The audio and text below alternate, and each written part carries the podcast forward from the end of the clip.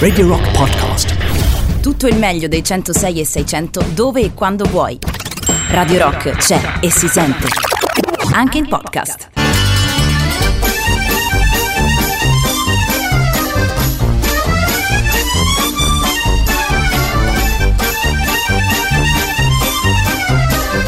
Ma io lo dico, lo sottoscrivo. Quando vuoi, eh? Eh, Quando vuoi. no, lo- lo- ciao Mauretto! Ciao Mauro. Salutiamo l'amico Mauro Bazzucchi, facciamo le cose con calma stasera. Ve lo dico, lo sottoscrivo, lo, lo- lo- puoi posso fare così, firmare. Non puoi partire così. Io stasera se non parliamo di Paperinic e Super Pippo Rosico, No. non me ne può fregare di me, non me ne vado. Quello al limite in uno spin-off eh, dedicato alla graphic novel de- di Speaker's Corner. Ness- no, Speaker's. Corner. Stasera, stasera a Borderline rivoluzioniamo tutto. Dovremmo parlare di esorcismi, di possessioni, bla bla bla. Io voglio parlare dell'interazione della proprio- 313 di Paperino, che diventa la X di Paperinic. Ed è proprio ciò di cui parleremo invece. Di possessioni, di demoni, di esorcismi. Stasera la vedo brutta brutta. eh. Eh già, anche perché poco prima eh, ti, ti è stato tirato un colpo basso, questo devo riconoscertelo. E non è il primo, pensa. cioè, ogni volta che entro dentro sta radio mi arriva un colpo basso. Sapendo la tua sensibilità nei confronti dell'occulto come materia in generale, Ah, eh, noi ce l'ho con Stefano Cavaliere. quelli Ce che, sono, che saranno i contributi audio che passeremo durante le, le esperienze, l'intervento di Stefano Cavaliere riguardanti le sue esperienze lavorative e non solo, sono abbastanza inquietanti, anzi vi avvisiamo Abbastanza? E, e conoscendo Paolo, Stefano ha ben pensato di farceli avere poco prima di entrare in diretta. Paolo non voleva entrare in diretta, cioè c'è, c'è stato il forte rischio che la trasmissione la facessi io con tutte le conseguenze che potete immaginare, cioè la, sepu- Secondo me, la sepoltura. Ti interessa? di- di- di- Cioè, ti interessa? Guarda, ce l'hai 30 euro? Per cosa? Ti vendo la trasmissione. Ma sì, la trasmissione mia, ma vendi te? E te la vendo io. Cioè, è la, Cioè, ti la vendo la mia parte di quindi vale trasmissione. 60 euro. Questa trasmissione vale- vale quello che è, eppure dovrebbe valere molto di più. Dovrebbe Dovrebbe valere molto, molto È di vero, più. E invece dovrebbe valere come una felpa della North Face impataccata da Eh, agosto. hai visto che spataccata? Bella, oggi bella, bella, oggi stavo facendo Devo il dire, sugo con le spuntature. Sì, davvero. No, eh. Come no? No, no, No, cambiarsi no, è. Adesso demodé. se stamattina sono vestito così, mi sono vestito così, e poi che, che faccio? Ho deciso che venire da questo è il dress code di Oggi Borderline. il dress code. Cascasse il mondo. 3899 106 e 600 per i vostri messaggi signori amici benvenuti a Borderline stanotte puntata non ce la faccio Eh, 25 dicembre sì ciao 25 gennaio del 2021 in differita Cioè, alza la base. ieri no ma ieri ieri te ne sei, quando è stato te ne sei uscito che era, che era marzo scusami Ma eh. cosa? c'ho la registrazione sono pieno di registrazioni in cui sbagli più di me Ah, beh, sì, quello magari sì, è vero. nell'arco ovviamente di una decina di minuti, questo si intende. Di una eh, decina cioè, d'anni, die- dieci minuti, in dieci anni non lo so. Dieci anni lo so, ho sbagliato tanto anch'io, devo essere, devo essere sincero. Borderline, istruzioni per l'uso, molto molto facile. Eh, ci sono quattro argomenti, quattro macro argomenti, sempre gli stessi durante tutto l'arco delle- di questa stagione 2020-2021. 2020 non lo diciamo più, facciamo 2021. Sì, È sì, la- la ormai siamo in piano nel 2021. Parleremo dalla mezzanotte alle 3 della domenica, anzi del lunedì mattina, ormai parleremo di Sciascio. Parleremo Questa di sera no. Parli questa sera, no? Parliamo forse di crime questa sera? Questa sera no. Ma allora forse di comunicazione via web. Questa sera no, bensì la prossima settimana. Vero, vero, vero, con Alessandro Brunesti, il nostro prof. eh, parleremo probabilmente, ahimè, di possessioni e di esorcismi. Perché, ahimè. Perché mi fa prendere a male. Allora parleremo di possessioni e di demoni. Eh, Perché è un po' diverso. Poi nell'ambito delle possessioni, ovviamente, grossa parte ce l'hanno gli esorcismi. a noi è arrivato Come? un chilo e mezzo di audio di esorcismi. Per me Cioè, parliamo arrivata di la clip audio di un'ora e mezza. Abbiamo detto a Stefano: Stefano, Stefano, per carità, ma un'ora e mezza noi ce ne andiamo a cena fuori Ma- e ritorniamo alla fine. Ma proprio meno, meno, meno. Cominciamo con i saluti. Buonanotte a Gothic. Buonasera Ciao, ragazzi, stasera vi seguo dall'inizio. Ciao Andrea. Ciao, Andrea. Eh, poi abbiamo subito un vocale, poi salutiamo subito la nostra ospite Roberto Allegrini. Eh? Sentiamo il vocale, dai, a buffo così. Sentiamo. C'è? Allora io vorrei parlare di un crossover eh, Dai. tra l'auto de Paperino che si Bravo. trasforma in quella de Paperinic Bravo. e spiritismo e queste cose. Eh, Cioè no. la mia macchina secondo me è posseduta dallo spirito di un Paperinic. frigorifero perché non si spiega com'è che in macchina mia quando c'entro fa sempre più freddo che fuori, Ma sempre. lo sai che anche nella mia questa storia qua? È L'effetto serra al contrario. Dai Paolo, stanotte che tanto non si dorme, ma neanche la notte precedente ho dormito per altri motivi. Silvietta, buonanotte a te. E poi Alessandro.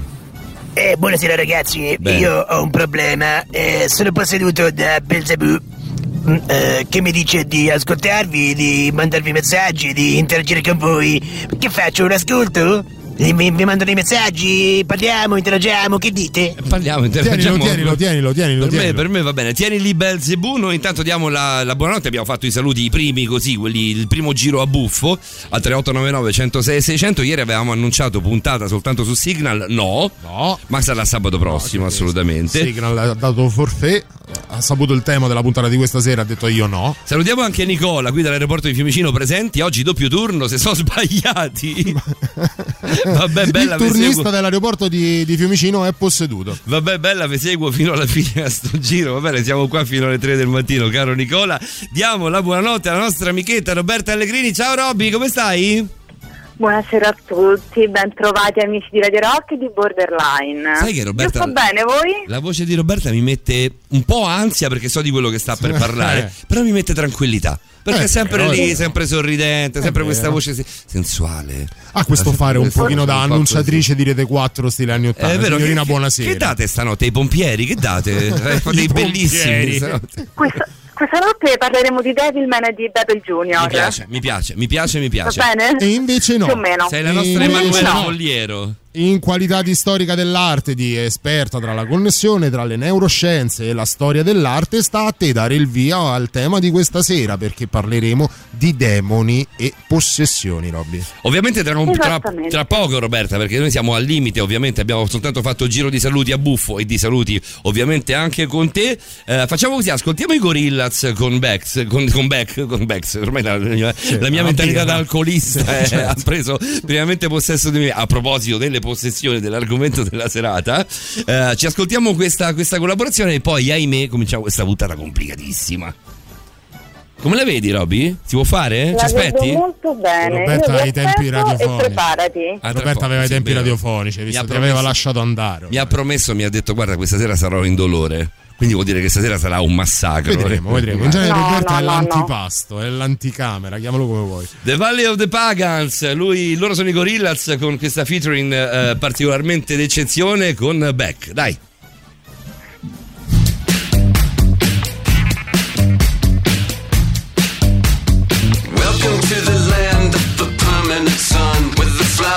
Are melted and the future is fun. The freeway lizards are my feeling so good on a one-way trip back to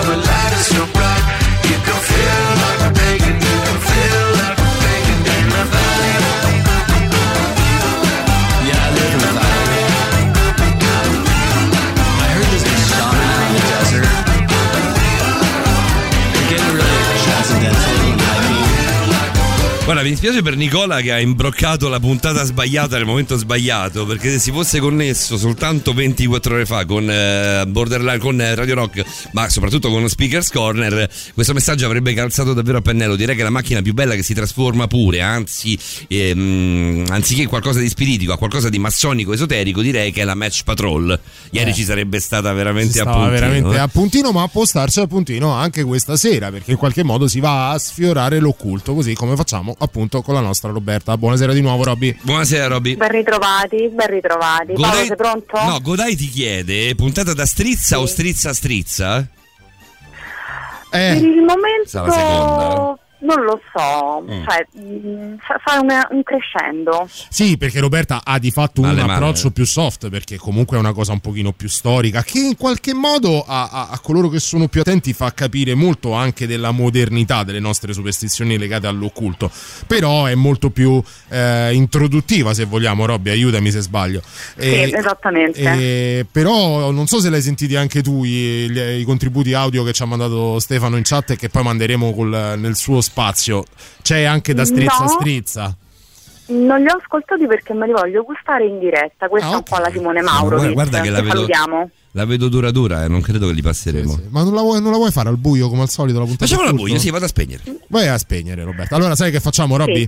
Eh, iniziamo con te, dai. Iniziamo con te. L'approccio, sì, l'approccio da, Allora, da storica dell'arte al tema. Vado molto lentamente, anche così diamo modo a Paolo di abituarsi a, questo tema- a questa tematica e partiamo proprio come al solito un bel passo indietro nel tempo. Mm. Mm?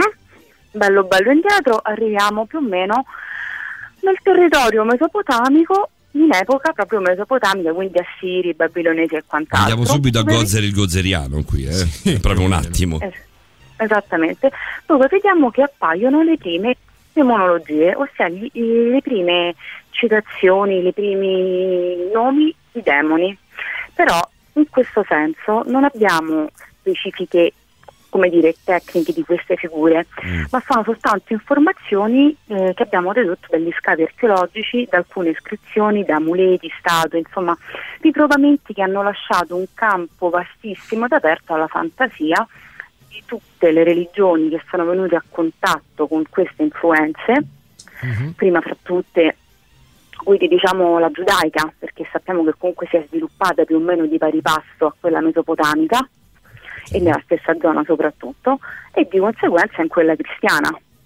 Sì, vabbè, certo. Tant'è che ta- alcune figure eh, tipo Lilith la ritroviamo in eh, tutte e tre le, le- le religioni, eh, nel- nella politeistica mesopotamica, dove appunto è eh, una dea che ha diverse connotazioni, per alcune tratti potrebbe essere quasi una dea benevola, una, diciamo quasi una madre terra, per altri versi invece mantiene quella connotazione negativa che si presenta anche nella Bibbia dove nella Bibbia appare principalmente prima di essere demone come la prima donna di Adamo che rifiuta però la sottomissione all'uomo e per questo viene cacciata dall'Eden e diventa un demonio. Nella Bibbia questo appare? Sì, Sai che non, avevo, no- non lo sapevo proprio, cioè per me si parte da Adamo ed Anzi, Eva. più che nella Bibbia questi sono proprio gli scritti del- della Torah, eh, che Mm. sarebbe la- la- la- l'equivalente della Bibbia però eh, ebraica, Ebraica, quindi ovviamente, la, scritta, diciamo il loro scritto massimo insieme al Talmud. Sì, sì, libro sacro, sì, certo. Esattamente. Nel- appare eh, la figura del diavolo neg- negli scritti della Genesi in diversi modi. Sopra- la prima comparizione in assoluto lo vediamo nel Genesi, che è il diavolo semplice e puro, che è il serpente che tenta Eva. Così, un'immagine semplice. Sì, vabbè, anche il- proprio abbastanza quella- nota a noi. mm, Quella forse una delle più famose, no? Sì. ripresa anche in diversi poi anche racconti mitologici successivi e storie. E la figura dell'angelo ribelle, quindi diciamo il Lucifero che Dio fa precipitare per il peccato di Ubris, di tracotanza, di, di sfida verso di lui, lo troviamo invece nei libri di Isaia ed Ezechiele ed è proprio quella la, mm, la storia diciamo che viene poi ripresa soprattutto in ambito cristiano. Eh, e viene quindi eh, citata questa figura nell'Apocalisse di Giovanni, dove c'è la prima vera raffigurazione, diciamo descrizione più che raffigurazione del demone, del demonio proprio, che appare come un mostro con sette teste e dieci corna. È una, raffigurazione, è una raffigurazione che vede il demone in, in contatto in qualche modo con la sfera terrena, con gli esseri umani. Cioè, la mia curiosità è quando è che abbiamo le prime testimonianze storiche dei demoni che scendono al piano terrestre, cioè nel senso Allora, a- a- in rapporto eh, con gli esseri umani? Allora, il vero rapporto tra demone e essere umano in realtà si instaura in epoca, eh, in- nella religione in realtà ehm, eh, greca, perché in origine daimon, demone, era niente proprio di meno che, di meno che un essere divino, che era diciamo eh, l'anello di congiunzione tra l'uomo e Dio.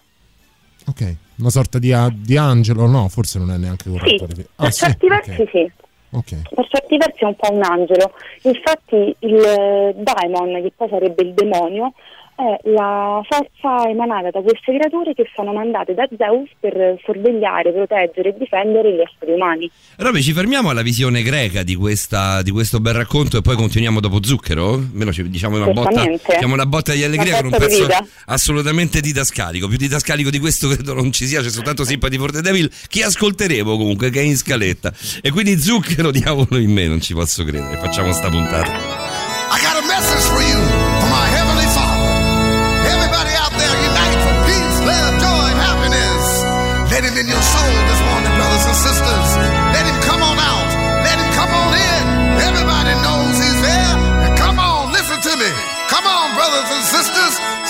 Sanctify, sanctify,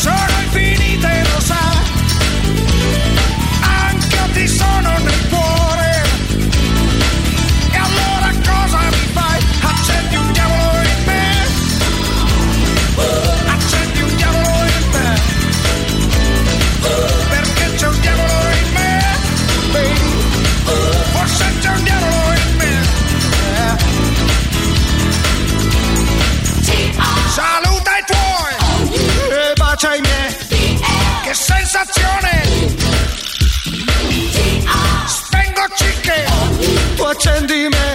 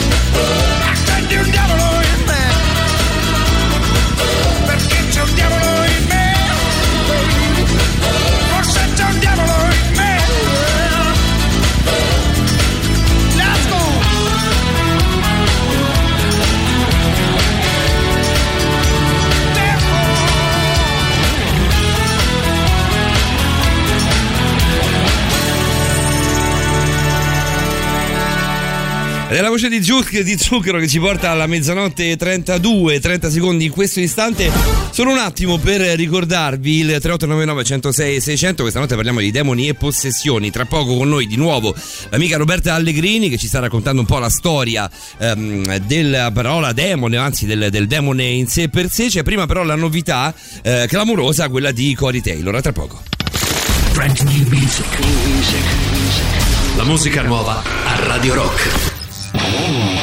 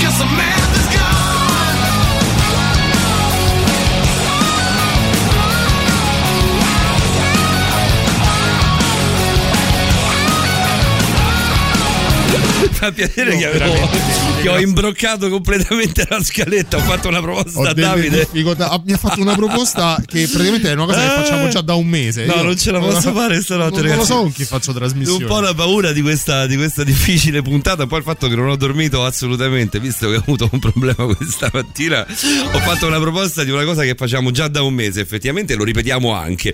Roberta, ci sei? Siamo rimasti al- Ci sono, ai demoni sono. della Grecia. Esattamente. Fa- faccio una domanda, Mm. così. Vai, vai, ci piace, ci piace. Così Appurato- possono rispondere anche appurato- altre 899 106 e 600.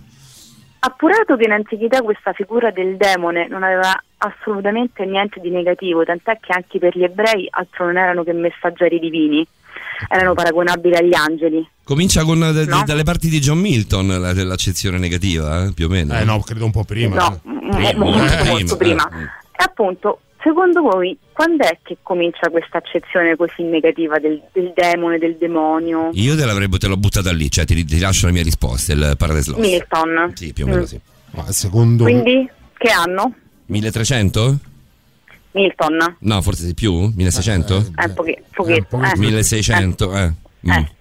No, forse allora molto prima, no, 1600 è troppo, troppo tardi. Beh, io direi che in maniera, in maniera molto, molto pressante al, eh, con l'inizio del Medioevo. Prima dell'inizio del Io Medioevo. a questo punto però ti faccio una perlomeno controdomanda. da noi, eh, perlomeno esatto, da noi. Ti Poi faccio nelle questa civiltà, controdomanda. nelle civiltà storiche, in passato, forse dei richiami a quello che noi definiremmo oggi come demoniaco già, ci- già c'erano. Per la concezione cristiana della Sì. storia del demone. O comunque occidentale. Ti do Allora, una risposta concezione- di un nostro ascoltatore, eh, ce lo scrive Alessandro, con la scissione della Chiesa. Prima, Prima ancora, ok. un'anticchia prima. Mm. Fondamentalmente, un'anticchia prima, fondamentalmente proprio in quel passaggio che noi eh, chiamiamo proprio fine dell'era del- romana, inizio del Medioevo. Proprio sì, esatto, Mm. quindi come dicevo io. Beh, allora ci siamo, insomma, più o meno. esattamente. 750-800 d.C. Perfettamente, perfettamente. E questo perché succede? Perché eh, La scissione cos'è? Tipo il 1000? Intorno al 1000? Mm, No, è, è successiva. È successiva. Più di 1000? Eh sì. Eh, La scissione, Sì, per scissione dopo. intendiamo Martin Lutero, no? Eh, Martin Lutero sì, è mm, Eh, parecchio allora sì, dopo. allora è quindi è parecchio parecchio dopo. dopo. Ma penso che... che- Eh, Allora, fondamentalmente eh, nel, ehm, cosa succede? Più o meno a partire dal V secolo a.C. sono principalmente i rabbini ebraici che si dedicano a questa, chiamiamola scienza, perché fondamentalmente questo era. E finché ci stavano solamente loro come grande religione monoteista, hanno avuto diciamo, eh, il piacere di scrivere sulla base della Torah e del Talmud eh, le- alcune storie dei demoni. Scusate, Eh, il primo scisma però- è dal 343 al 398, lo dico giusto Eh, per... dipende per quale Eh. scisma si, si intende. Dipende però quale cisma si Eh. intende. Il grande scisma, io Ah, quello. parlo... non- non- anzi, il grande scisma non era il primo scisma tra Oriente e Occidente. Ce ne sono un paio di secoli, intorno al 500. Mhm. Mm. Ma era giusto per, per precisare. Beh, fatto molto bene Paolo, 10 lode. Fondamentalmente eh, fino a quel momento per la religione ebraica c'erano due tipi di demoni, i Sairam che erano tipo dei satiri e, i She- e gli Shedim che erano fondamentalmente i falsi dei, quindi tutta quella branca pagana. Mhm. E fondamentalmente da questa branca pagana viene mutuata quasi completamente eh, la fisionomia del demone che conosciamo noi. Ah, ok. In- Infatti, come dicevo prima, nell'Apocalisse lo vediamo rappresentato con diverse teste e tante corna.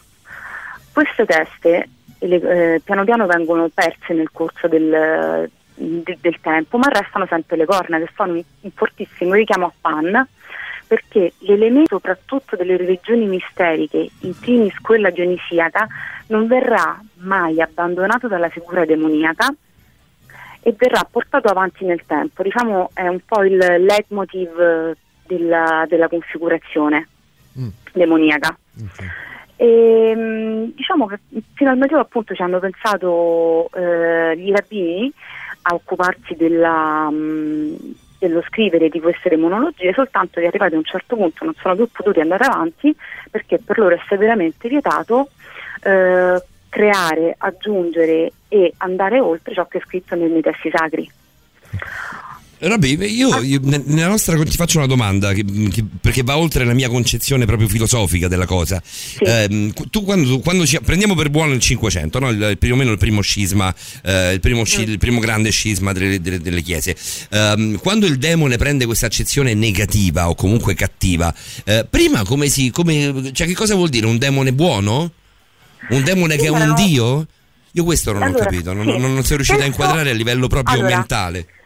Tendenzialmente erano eh, delle figure che potevano anche essere con, con accezione negativa, questi demoni che facevano dispetti, facevano la delle possessioni vere e proprie, però erano visti mh, non come questa ehm, diciamo follia di cattiveria, Questa di piaga. peccato, Mm. questa piaga, capito?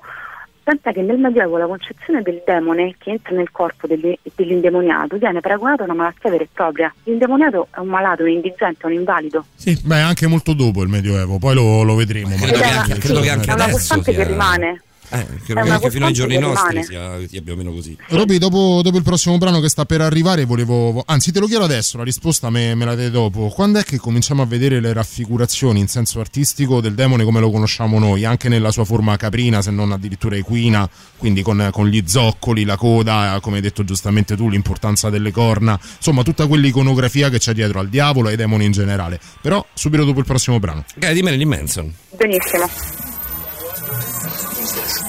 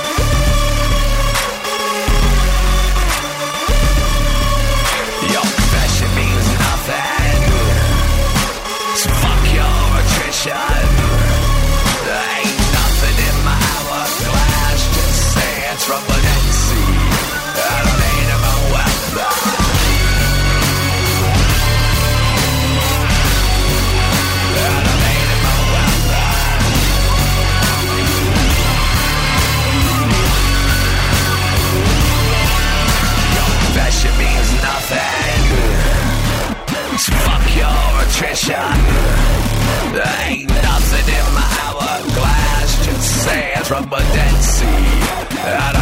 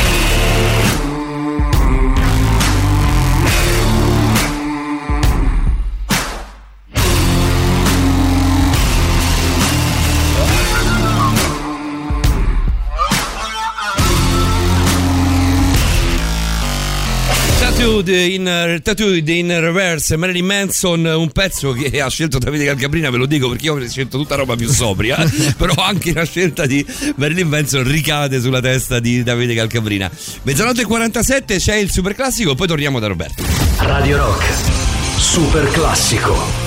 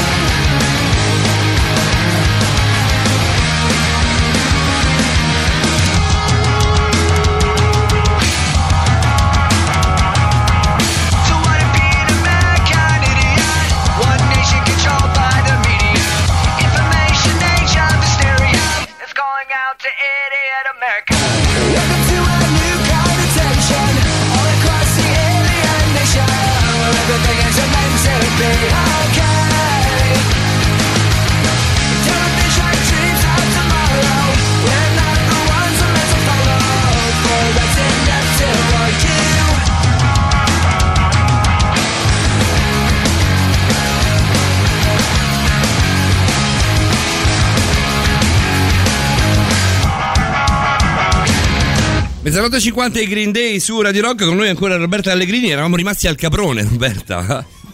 Sì, più o meno. Mm. Cosa succede con questo nostro simpatico amico?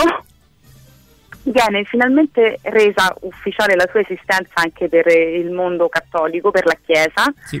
nel lontano 553, nel concilio ecumenico. Ok. Quindi a questo punto possiamo dire che la figura del diavolo, inteso proprio come eh, il diavolo che conosciamo noi, comincia a girare, anche perché in quel momento storico, da quel momento storico un po' soprattutto, gli artisti sono chiamati a Non, non Lucifero o Satana. No, no, proprio il demone in generale, il diavolo. Come contraltare al male, al male in maniera Esatto, iconografica, diciamo- al bene, scusami. Eh, Esatto, proprio è la rappresentanza del mare in assoluto.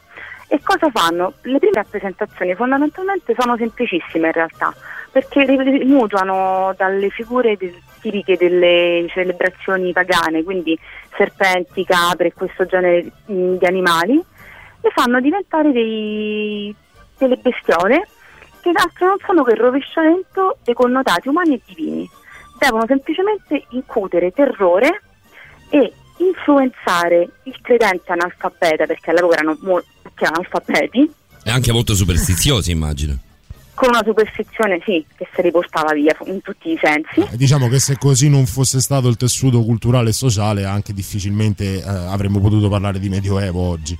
Esattamente, anche se il Medioevo è un attimo da riscattare per tanti punti di vista importantissimi. Eh? Ah sì, so- anche sotto il punto di vista artistico non, non v'è dubbio alcuno, però Dai. insomma, Ecco. Ehm, quindi cosa succede? Per i primi secoli la figura è questa, può essere o un bestione grande, peloso, eh, che mostra artigli e espressioni minacciose, oppure un vecchio piccolo e completamente deforme, sempre con gli artigli.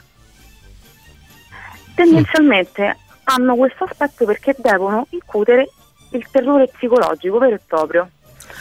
Ascolta, ti posso, ti posso mettere in pausa proprio un istante, Roby? Perché arriva una domanda Certo. che, è una- che riguarda una cosa che mi ha interessato parecchio, ne abbiamo parlato, eh, non ricordo, non più tardi di una decina di giorni fa. Eh, senti questo messaggio, io sto per iniziare a leggere la Bibbia di Satana. A questo punto all'ascoltatore chiedo eh, se stai parlando del Codex Gigas. Ehm, cosa ne pensa la vostra ospite, che si chiama Roberta, eh, se conosce questo libro, perché non è facile trovare libri che trattano la materia satanismo seriamente. Io non credo a questo punto che si possa leggere il Codex Gigas perché è ehm, una, soltanto una copia che non è stata ancora tradotta e interpretata, è un libro enorme che si trova in Svezia. Qual è la Bibbia di Satana allora? Allora, in questo senso dobbiamo fare un, un passo molto molto avanti arrivare praticamente al XIX secolo. Ah, beh, insomma, un bel, Quando- salto. Eh sì, quando praticamente tutti, la maggior parte di questi libri in circolazione all'epoca, perché ricordiamoci che poi ci sono stati secoli in cui è stato fatta man bassa, hanno distrutto, bruciato, è rimasto poco e niente. Sì.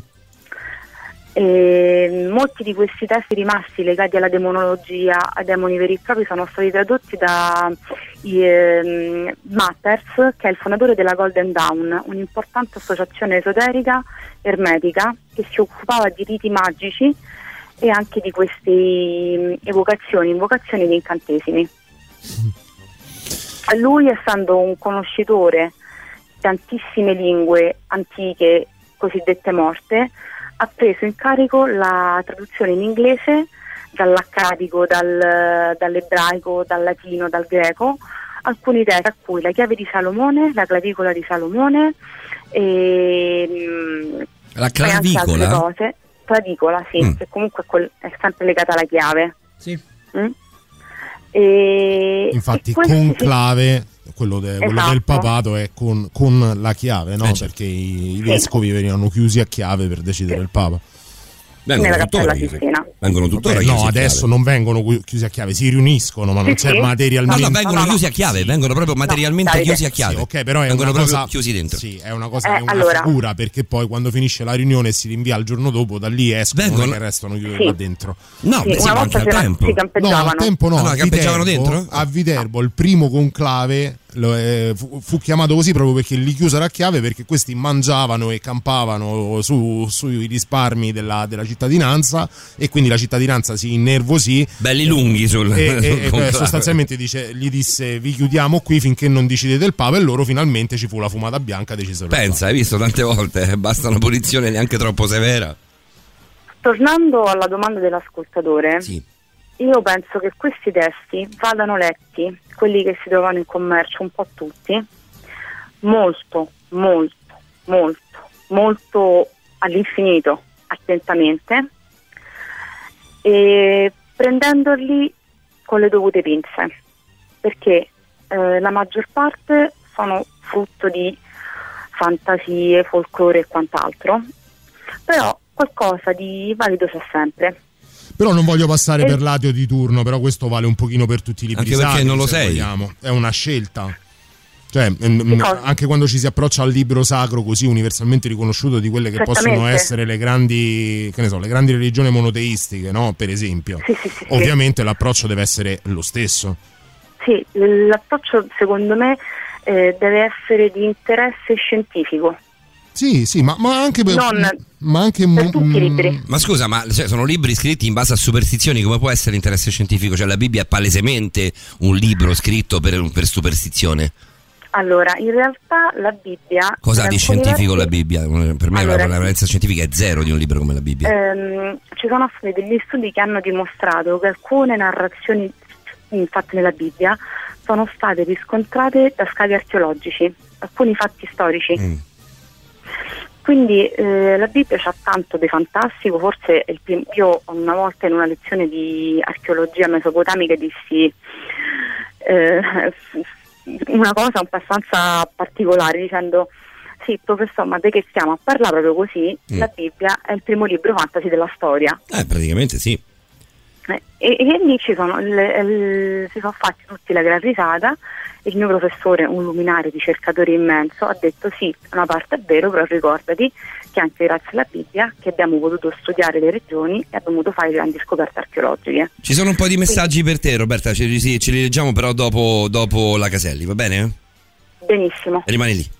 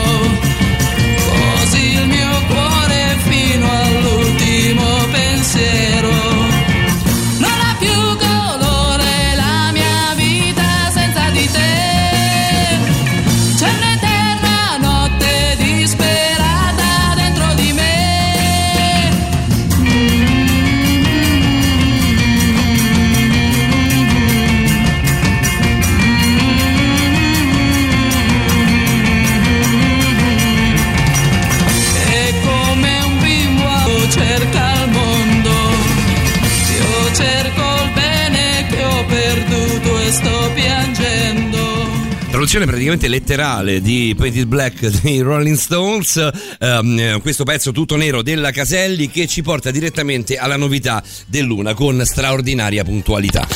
Brand new music. La musica nuova a Radio Rock.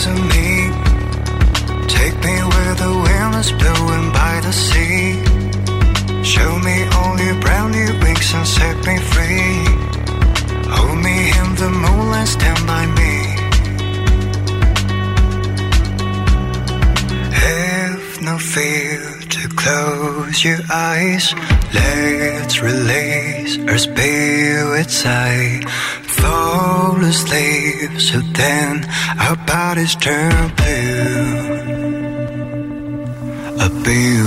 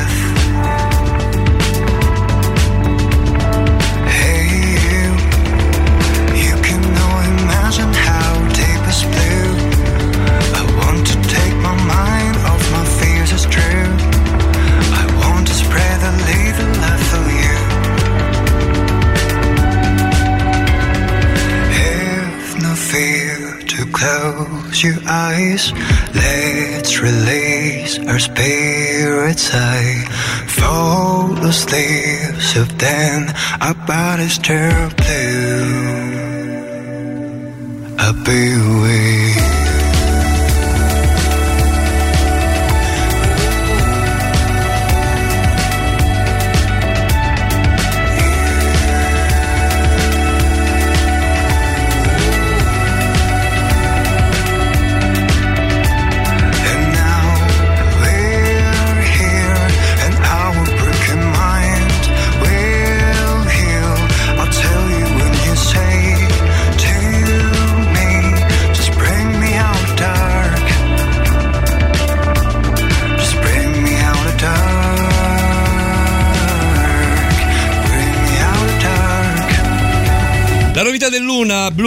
Animal Club, eh, caro il mio amico Davide Calcabrina, siamo ancora con Roberto Allegrini, ci sei Robby?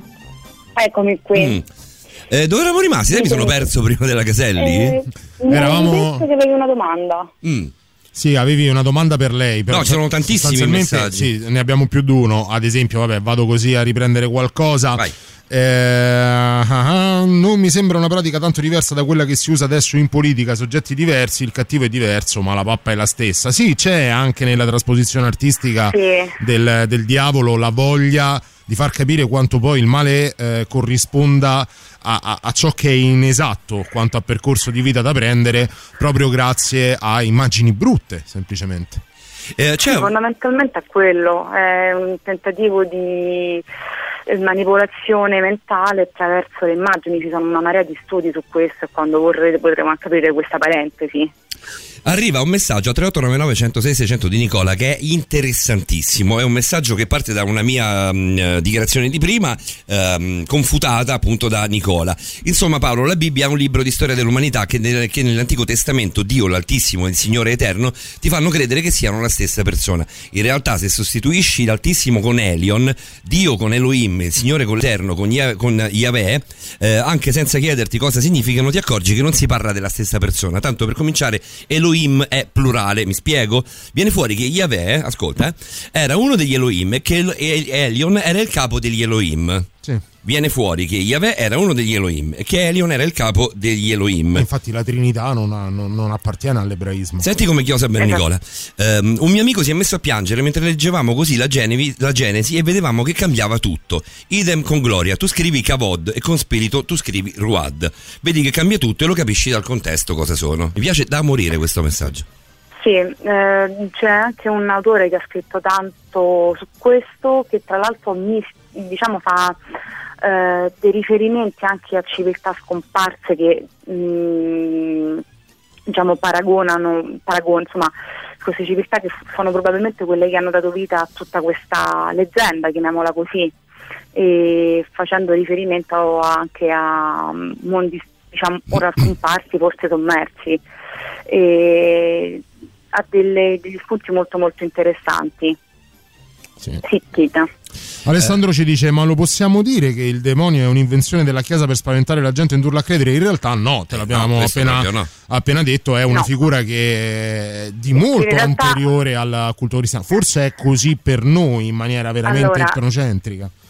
Da un punto puramente antropologico il, il demonio è una figura di cui l'essere umano ha bisogno per regolarsi. Ci deve essere per forza, esatto, Certo. per, per equilibrare È- il, è il male il bene e il male. mentalmente Mm. In tutti- infatti in tutte le filosofie, in tutte le religioni, in tutti i pensieri mistici c'è la dualità bene e male. La puoi chiamare in qualsiasi momento, in qualsiasi modo, ma questo è. A piedi pari saltiamo dal sacro al profano, da Nicola andiamo da Godai, anzi da, da Alessandro andiamo a Godai, addirittura in un, in un episodio dei Simpson c'è Flanders con le sembianze demoniache, corna e mezzo corpo caprino. È vero, i Simpson in realtà hanno praticamente tocca- toccato tutti gli argomenti, hanno una visione molto atea della, ehm, della vita di tutti i giorni, i Simpson. Sì, una visione più pratica, diciamo. Mm. È una Molto- forte critica sociale, quella che fanno i Simpson, Sì. così come quella Beh, che è fanno i anticlericale spesso e volentieri. Così come quella che fanno i Griffins, poi in realtà. Eh, i Simpson sono più mirati secondo me su questo. Regà, ma dopo parlate anche di quella gente che sotto possessione comincia a parlare aramaico antico e lingue che non Sì, avrebbero mai potuto sì, conoscere? sì, Sì, sì. abbiamo anche Sì. dei contributi molto molto Mi interessanti. hanno buttato in mezzo in questa cosa e dovremmo farla per forza. Un piccolo dettaglio su questa cosa che ci hanno appena chiesto. Eh, la Chiesa a partire da più o meno dal IV o V secolo con Sant'Agostino ha cominciato a porsi qualche domanda se fossero tutti posseduti o se fosse subentrato anche qualche altro diciamo, disagio fisico e sono concordi fin dall'epoca che comunque non tutte sono possessioni e alcuni sono problemi psichici, mentali, all'epoca li chiamavano di malinconia.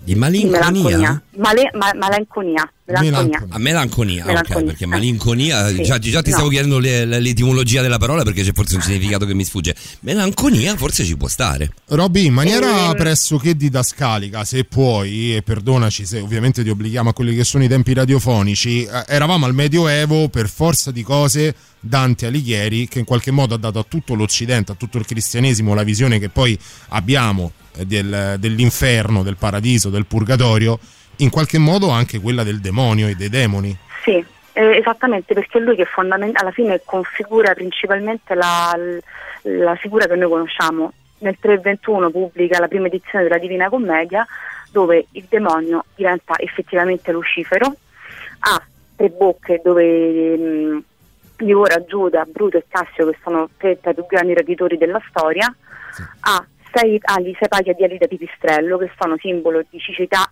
perché il pipistrello è cieco e delle tenebre perché il pipistrello è una creatura delle tenebre e si mostra come un'entità materiale che nega la verità di Dio, quindi la verità dello Spirito Santo e nella sua rabbia, nella sua ira divora tutte le anime e tutte le sue prede piangendo. Mentre la fisionomia dei diavoli, quindi i minori, i suoi servitori, li troviamo nel canto ventunesimo e ventiduesimo Non è il canto d'Ulisse? Il ventunesimo? e, il ventitresimo, scusa, c'hai Ah, ragione ok. te, sì. Scusa. Ah, e nella quinta Davide. dell'ottavo cerchio, dove c'è anche il demone calcabrina. Eh già. Di cui abbiamo abbondantemente parlato Eh, beh, negli, anni, sì. negli anni scorsi. Ovviamente tutti i miei professori di lettere, di, di filosofia, di tutte, di tutte le materie hanno più o fatto una testa come un affine, non vedevano l'ora di interrogarmi su- sul diavolo che ha il caprina. Ma questi fondamoni fondamentalmente noi ne possiamo vedere una rappresentazione di citazione fatta da Michelangelo in basso, guardando il giudizio universale nella Cappella Sistina in basso. Robby, ci, ci facciamo. mm, mm, mm, andiamo oltre i tempi radiofonici, nel senso ti devo fermare per un discorso proprio di tempistica nostra che tu conosci bene. Sì, stavo Eh, vedendo. Ti, volevo, ti volevamo salutare, però in realtà forse ci dobbiamo riservare un altro blocco con te per questa cosa qui che è molto interessante. A- Così ti leggo anche. scelta. A nostra scelta, quindi ti dico sì, così ti leggo anche interessantissima la ehm, definizione di malinconia o melancolia. Che è Sì, molto eh, interessante perché viene fuori che sono molto. più o meno molto, cioè sono abbastanza eh, simili, sono quasi, quasi sinonimi. Esattamente. Cosa E io non sulla melanconia c'è, eh, c'è tanto da dire volendo, ma anche un'altra puntata quello. A tra poco, ci sono intanto in linea 77, rimani lì a questo punto, Robby.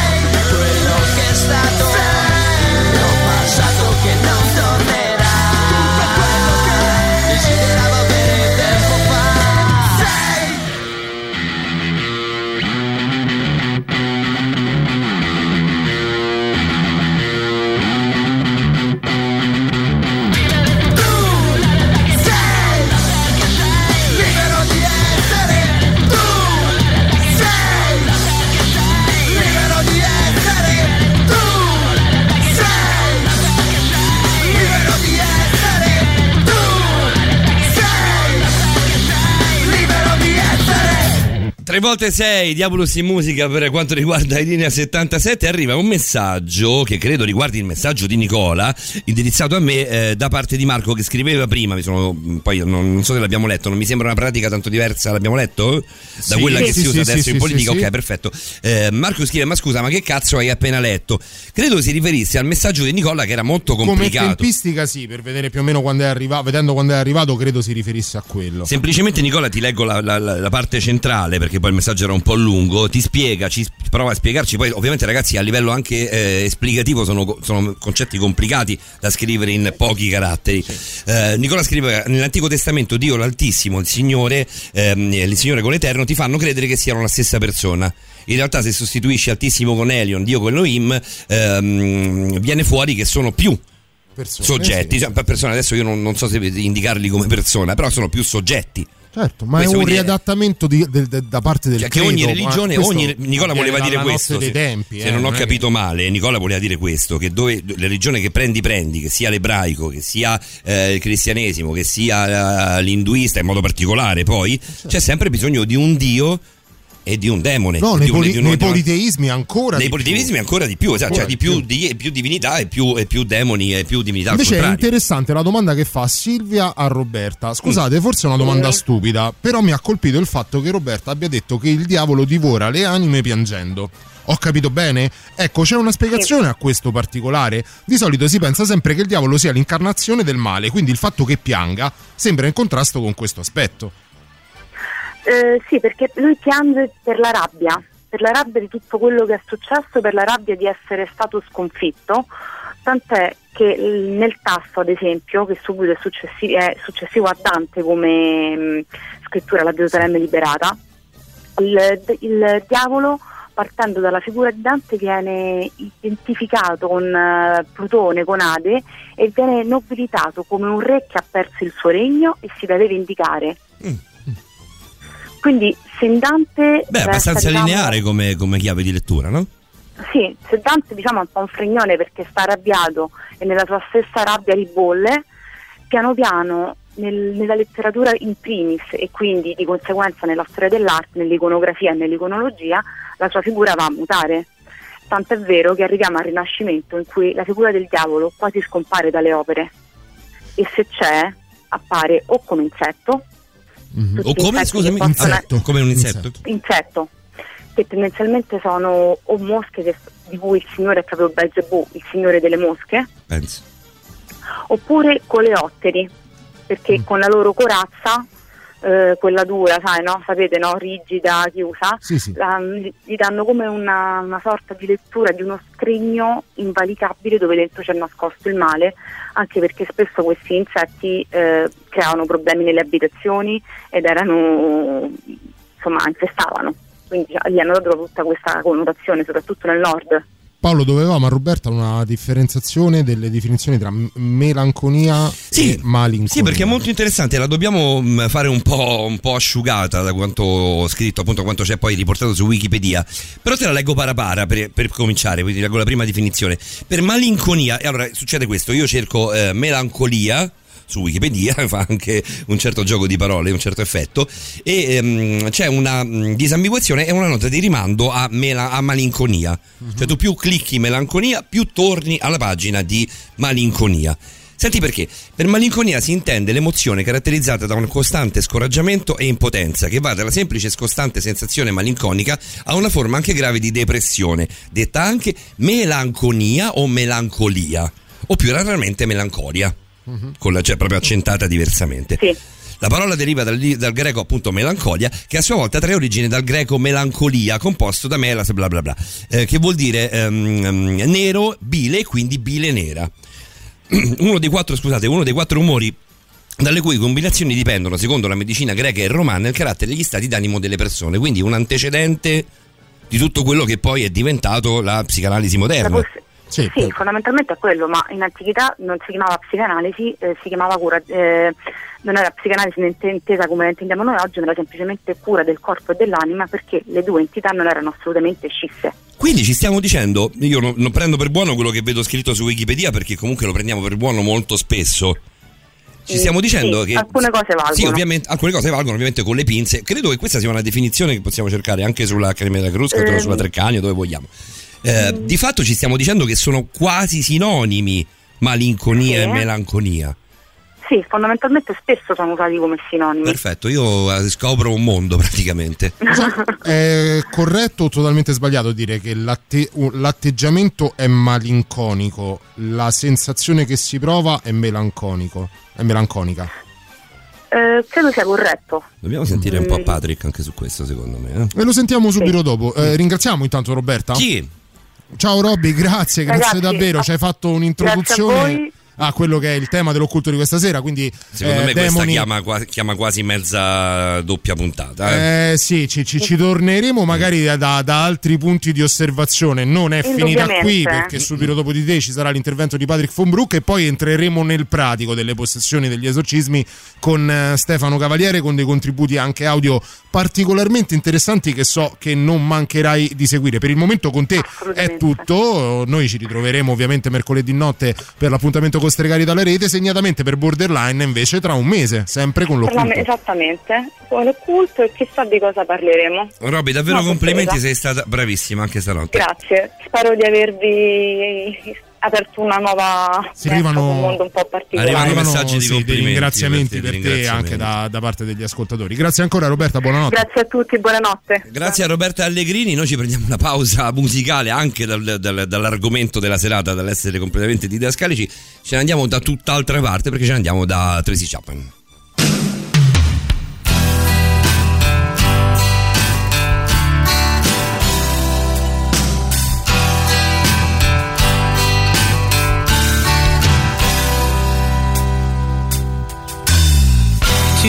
In a Virginia jail for my lover, for my lover.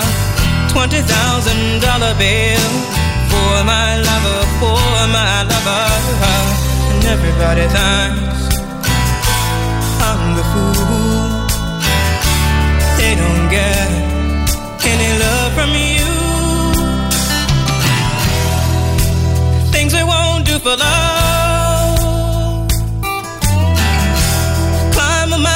If I had to. Risk my life so I could have you. You, you, you, you, you, you, you, you, you. Every day I'm psychoanalyzed for my lover, for my lover. Show me up and I tell him lies for my lover, for my lover. Everybody thinks I'm the fool they don't get any love from you. Things we won't do for love. Climb a mountain if I had to. Risk my life so I could have you. You, you, you, you, you, you, you, you, you. Follow my heart. Leave my head to ponder deep in this love no man can shake. Follow my heart, leave my mind to wonder. Is this love worth sacrifices I make? Two weeks in a Virginia jail for my lover, for my lover. Twenty thousand dollar bail for my lover, for my lover. Every day I'm psychoanalyzed for my lover, for my lover. Show me up and I tell him lies for my lover, for my lover. Everybody thinks I'm the fool. They don't get any love from you. Things we won't do for love if I had to. Risk my life so I could have you.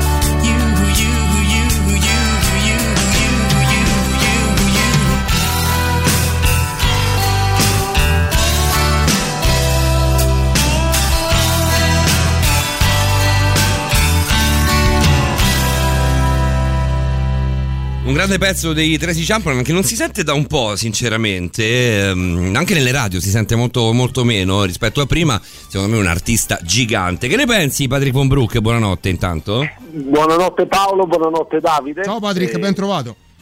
Ciao, ciao, piacere di risentirvi a tutti gli ascoltatori. Anche Eh. Tracy Chapman mi piace moltissimo, Vero? veramente, veramente tanto. C'era quel primo album che nacque, che poi lei venne scoperta nella metropolitana di New York. Sì, artista di male. strada lei, sì, assolutamente. Eh, il primo album penso un album fa parte di quegli album perfetti dove ogni Sì. è Sì, bellissimo. sì, sì. No, ma lei ha proprio una voce mostruosa, mm, veramente inimitabile.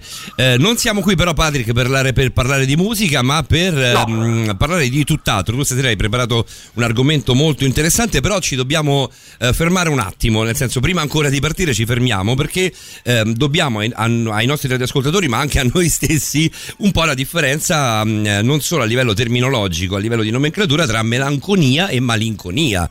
Perché noi siamo arrivati alla, alla- alla concettura, alla congettura quasi che siano quasi sinonimi. A te chiediamo se a livello proprio ehm, mentale, psichico, sono più o meno la stessa cosa. Allora, indicano qualche cosa di molto simile Mm. nella forma. La differenza è che la malinconia, che mi fa venire in mente un pezzo che amo molto di, di Califano, eh, è comunque indicativo di uno stato d'animo, mentre la melanconia è di una malattia che può essere appunto identificata con la depressione. Ma vedi come Quindi affiniamo uno- piano piano la, la forma, no? Come diamo, diamo un Ecco. po'. Eh, Quindi dire, sono un po' malinconico. Sì, uno stato Eh, d'animo. È, è una certo. cosa. Se sono melanconico invece è come dire fondamentalmente sono depresso. Quindi Adesso paradossalmente- esatto. soldoni, eh. Paradossalmente spiegato il- benissimo, veramente. la melanconia è più sinonimo di, di depressione che di malinconia, se vogliamo. Esatto, esatto. Si È traduce poi con un atteggiamento malinconico, ma è un'altra cosa.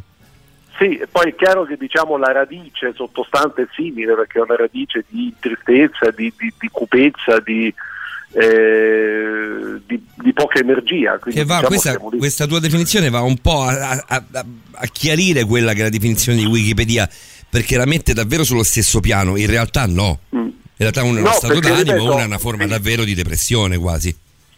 Fondamentalmente però la melanconia non si usa quasi mai, è molto desueto. Vero, è un po' Oggi- desueto. Oggi si, si bolla tutto come depressione. Che Ed è, ha questa, è giusta questa cosa, cioè se uno è malincon- malinconico è depresso, no? Oh, perché? No, no, no, no, no, dico la melanconia non, si Mm, usa, ah, ok. eh, non si usa più come parola, la malinconia si usa, però sai, sono malinconico perché torno dalle vacanze è una cosa, eh, sono melanconico è qualcosa di più profondo e che va analizzato più in, in profondità, però dico la radice è simile, simile perché parliamo comunque di uno stato d'animo triste, cupo. Possiamo dire, una, possiamo dire con una sociologia preta a portè da uomo della strada che sicuramente il depresso appare come una persona malinconica, ma il malinconico non è detto Non che sia depresso. necessariamente sia depresso. Sì, sì, sì, ci sta Davide. Ci sta. Eh, Io cerco sì, sempre di eh, riportare tutto ad, una, ad un'efficacia semplicistica che poi è quella che per primo riesco a capire, quindi spero di chiarire Guarda, io ho sofferto, io ho so- guarda, io ho sofferto di depressione, Ok. quindi ho avuto un paio d'anni, almeno uno diciamo abbastanza complicati, dopo dieci anni fa esatti. E ciò non toglie che oggi mh, non c'è più, però non toglie che qualche volta posso essere malinconico, che ne so, quando finisce una relazione, quando c'è una giornata un po', eh, un po' più cupa, ma sono due cose diverse. Se per, oggi, se per noi oggi il termine melanconia porta con sé un'indelebile venatura di tristezza immobile e impotente, la cosa non era così semplice per gli antichi greci. Aristotele inserisce infatti tra i melanconici eh, prob- nei problemi personaggi niente affatto quieti. Aiace Telamonio, suicida in un impeto di pazzia, Eracle, formidabile eroe che dà in, escandescenze massacrando i propri figli, quel che balza subito agli occhi, questa è la frase ehm, con cui termina questa bella definizione, quel che balza subito agli occhi è che simili raptus di follia non assomigliano ni- niente a comportamenti che noi diremmo melanconici, ma che piuttosto, piuttosto diremmo maniaci, perché poi c'è anche l'associazione con la parola mania, nella stessa definizione. Sì, sì, sì, però eh, vedo che stiamo a corto di tempi, oggi sono puntualissimo. eh, Sì, beh, abbiamo ancora un minuto e mezzo, vai tranquillo. però, vai tranquillo di corsa. Sei perfetto Eh, no, poi però- perché ci dai la possibilità alla regia di far entrare eh, la, la novità, per cui va- Vai, vai alla grande. Ecco, no, diciamo l- l- il punto è che comunque anche eh, diciamo, gli archetipi greci che poi hanno appunto ecco, chi, chi si è suicidato e tutto quanto, magari molto rabbioso, molto furente, ma uno può essere molto rabbioso e molto furente anche a seguito di uno stato depressivo. Molto spesso ci sono persone che a seguito di una grave perdita, di un grave lutto, di una, di una chiusura relazionale traumatica possono sfociare in eh, atti anche molto violenti, ma partono da uno stato depressivo. Senti che bella invece, che, che bella insomma, che, che- mh, che diretta che è la definizione invece di malinconia. Si potrebbe definire come il desiderio in fondo all'anima di una cosa, di una persona mai conosciuta di un amore che non si è mai avuto, ma di cui si sente dolorosamente la mancanza o per raggiungere il quale non ci si sente all'altezza, forse ancora peggio. La malinconia si manifesta in espressioni del viso, poi lo chiediamo a Difant, e in atteggiamenti indolenti che caratterizzano spesso l'intera esistenza di un individuo. E Chi è? qui arriviamo proprio alla definizione quasi da Baci Perugina, se vogliamo. Sì, ciò- sei bastardo. Tutto ciò in realtà serve a Paolo per distogliere l'attenzione dal tema dell'occultismo, quindi dal tema della possessione. Patrick ha preparato un'altra E tu lo cosa. sai. Tu hai preparato un'altra cosa, io dirò Fighissima. soltanto una parola chiave, poi entreremo nel dettaglio subito dopo la novità dell'una e mezza. La parola chiave è scelta, giusto Patrick? Scelta, assolutamente. sì. Argomentone stasera, Evan Brook. Oddio, non che la PNL di sabato Eh e sì, domenica sulla. PNL ci torneremo. Sulla eh. PNL ci Eh torneremo. no, ma sì, ma puntata. siamo lì, alcune cose che, di cui parlo questa sera. hanno a Infatti, guarda, io ho chiesto, ho chiesto a, a- a Davide, ho chiesto, ma Davide, ma secondo te l'argomento di Patrick riguarda la PNL? Eh, ci siamo guardati dicendo non, non lo sappiamo, quindi lasciamo, lasciamo mh, a te a spiegarci poi tutto. Intanto c'è la novità, quella dell'una e mezza, però. A tra poco. A tra poco. Brand new music. La musica nuova a Radio Rock.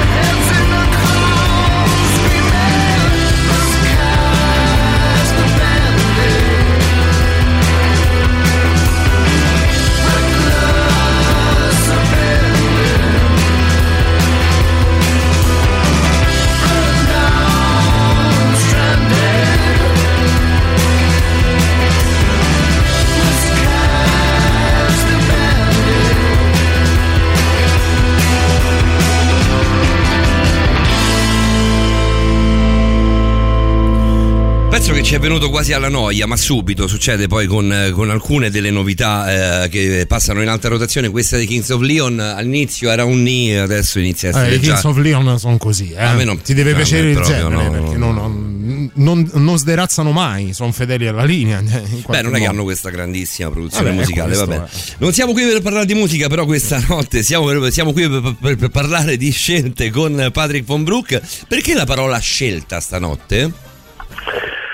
Perché siamo in un momento complicato eh, Questo è fuori di in generale e tante persone sono in difficoltà eh, per motivi che insomma è inutile anche sottolineare ed è un momento dove secondo me è giusto anche analizzare quelle che sono le scelte che vanno fatte e quelle che sono le motivazioni che ci spingono a fare una scelta piuttosto che un'altra. Intanto partiamo dalla difficoltà di cambiare. Molte persone si domandano cioè, perché è così difficile cambiare? E noi pensiamoci bene, qual è stato il primo cambiamento che abbiamo fatto nella nostra vita? Il primissimo. Il primissimo cambiamento che abbiamo avuto nella nostra vita è stato forse la cosa più traumatica che è rimasta nella memoria emozionale, ma non ce la ricordiamo consciamente, che è il parto. Beh, Noi sì. siamo passati in un secondo da uno stato liquido, caldo, ovattato, con suoni buio, con suoni appunto che arrivavano delicatamente con un'alimentazione di un certo tipo, Per dirla alla greca, umorale. umorale. È umorale, sì, perché lo stato liquido in, eh, per i greci era lo stato umorale. Ah beh, sai cosa? Mi hai detto una cosa che non sapevo, Eh, quindi beh, ti, ti ringrazio. E non, non- infatti non capivo. E, e poi noi passiamo in un secondo, a seconda poi appunto del tipo di parto che abbiamo, a freddo, perché nelle sale parto fanno 18 gradi, ti toccano, cosa che non hanno mai fatto, la luce, la respirazione con i polmoni, ed è un trauma. Poi per chi ha un parto doloroso ancora peggio, per chi ha un parto epiturale ancora peggio, e quindi la scelta è difficile, per questo le persone tendono a rimanere nella loro comfort zone. E infatti la cosa che magari nessuno di noi pensa, ma fondamentalmente la base di ogni nostra scelta, non è il nostro bene. Noi non scegliamo ciò che ci fa bene o ciò che è la cosa migliore per noi, ma la prima cosa che noi utilizziamo come metro per fare una scelta, se ci pensate bene, è la paura, la paura di sbagliare la paura di non prendere la decisione giusta. E quindi noi siamo costantemente motivati e nei momenti di crisi ancora di più, ed è per questo che mi è piaciuto affrontare il tema proprio questa sera con voi, dalla paura. Noi siamo fondamentalmente tutti condizionati dalla paura, chi ha i figli lo sa meglio di chiunque altro, ma abbiamo paura di fare una scelta sbagliata per i soldi, abbiamo paura di deludere i nostri genitori, abbiamo paura di deludere il nostro partner o peggio di fare una decisione magari drastica e radicale che noi vorremmo ma che può compromettere la relazione con il nostro partner. E questo porta poi a delle enormi frustrazioni, sia nell'ambito della scelta, ma sia soprattutto, se ci pensiamo, quando poi la scelta che abbiamo fatto, non pienamente nostra, è dettata fondamentalmente dalla paura, quando questa scelta si rivela poi sbagliata. Pensavo a, due modi, pensavo a due modi di dire, ok? Eh, il- uno è il famoso chi non risica non rosica. E l'altro è chi lascia la strada vecchia per la nuova sa quel che lascia, non sa quel che trova. Il secondo, tendenzialmente, quando lo diciamo, ha la valenza di monito e tende a farci Fare un passetto passo indietro. quasi ad avvisarci del non rischiare, appunto, di non compiere la scelta di cui stai parlando anche tu. L'altro invece lo utilizziamo quasi sempre a posteriori, che sia per vantarci di un rischio corso che ha portato un beneficio quasi inaspettato o che sia per, eh, per- per- per dirci non l'ho fatto, sì ok, ho accettato l'idea di non vincere ma sarebbe stato un rischio enorme. Eh, guarda, io ti dico, quando io decisi, visto che ne parliamo quasi ogni, ogni collegamento, di lasciare la radio per fare il coach, io avevo quattro anni di contratto con Rete Sport, un contratto lunghissimo, eh, io ci ho messo un anno buono a scegliere, perché avevo paura di chissà che cosa lascio, non c'era una persona, una, intorno a me che mi diceva, no guarda, mi sembra interessante l'idea che stai, che stai prendendo, tutti, ma che sei matto, che lasci la radio, ma proprio te e tutto quanto. Io dentro di me sapevo perfettamente qual era la scelta, ma ci ho messo un anno, come ci ho messo tante volte un po' troppo tempo a esternare alla mia compagna, diciamo di tempi passati, quelli che potevano essere dei dubbi, o addirittura interrompere la reazione, perché poi avevamo sempre la, la, la controdomanda, se poi te ne penti? E beh, sì, è quello. no, Eh, certo. Peppa per Peppa, ne tengo Peppa mia. no? Anche, anche per, tornare, per tornare ai modi di dire, sì, però è quello, le sfere sono quelle, quella, quella professionale, che sia per un discorso economico semplicemente per la volontà andando avanti con gli anni di rimettersi in gioco nuovamente, o che sia sotto il punto di vista affettivo, quella relazionale, quindi eh, magari una relazione che si trascina da, da anni e non si ha la forza, il coraggio anche di guardarsi negli occhi col partner e innanzitutto magari di guardarsi allo specchio. Ecco, quindi questo, se noi ci pensiamo, e invito tutti coloro che ci seguono a fare una riflessione sulle loro scelte, ditemi che non è la paura il primo motore di scelta, di decisione. La prima, noi magari abbiamo un barlume, ah quanto mi piacerebbe andare a vivere al mare, ok, ma sì, ma poi dopo, mamma quando la vedo, e poi dopo? Il lavoro che faccio, lo mollo così, e poi dopo se dopo del mare mi annoio, io quando sento dire per esempio, dopo uno se ti desse le Maldive ti annoia, E invece che ne so fare la tangenziale est tutti i giorni per Bravo. lavoro non è che sia il massimo della bellezza, tanto per dirne una, e noi viviamo in una delle città più belle del mondo, ma eh, se ci pensi c'è sempre questa... Pensa cos'è la tangenziale est di Tarvisio, ad esempio, di Pordenone. Ma ecco, ma tu pensa per un secondo solo anche quando noi acquistiamo le cose, ma di questo magari possiamo parlare nel prossimo blocco perché c'è anche la motivazione, la nostra paura che si esterna anche nelle competenze che ci può creare anche qualche problema dal punto di vista lavorativo e non solo. Ti preannuncio, Patrick, che il prossimo blocco lo facciamo tra qualche minuto perché c'è eh, Pretty Little Lies di Andy Powell che ascoltiamo e poi ci sarà subito il super classico. Quindi abbiamo 6 o 7 minuti di pausa. Eh, cominciamo con Andy Powell. Dai, a tra poco.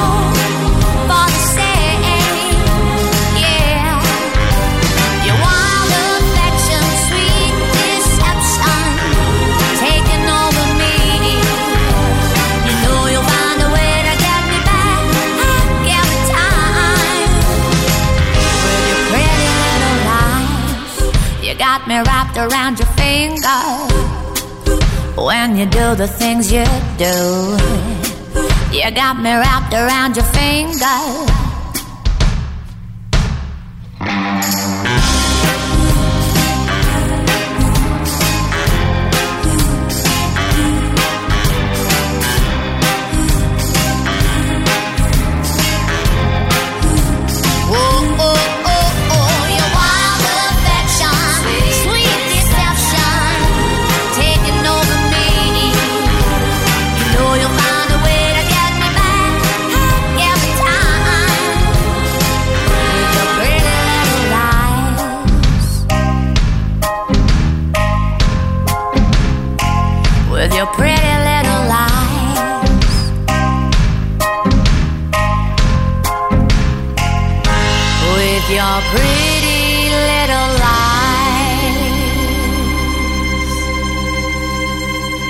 Pensa Davide che arrivano complimenti per Andy Powell addirittura da Alghero, da Flavio che ha apprezzato questa Flavio, Lies. ciao Flavio. Eh, Flavio che ha scritto eh, un messaggio molto interessante che però leggiamo, ehm, Sì, saltiamo, saltiamo Patrick perché poi lo leggiamo a Stefano, Sì, eh, visto che riguarda ovviamente sì, Ok. l'occultismo. Eh, stasera Comunque arrivano anche multiplo. messaggi su, sulle ultime considerazioni di Patrick. Beh però certo, subito dopo il super classico. Eh, Patrick, senza che ti apro neanche il microfono, ti dico No, semplicemente che non, non ho capito se ti ha detto bene o male. Secondo me è male, però quelli Anche so- secondo sono i me è miei male, gusti, anche poi secondo me male. un po'. Dopo sentiamo Patrick, intanto The Final Countdown è il pezzo scelto dalla nostra regia automatica per il super classico.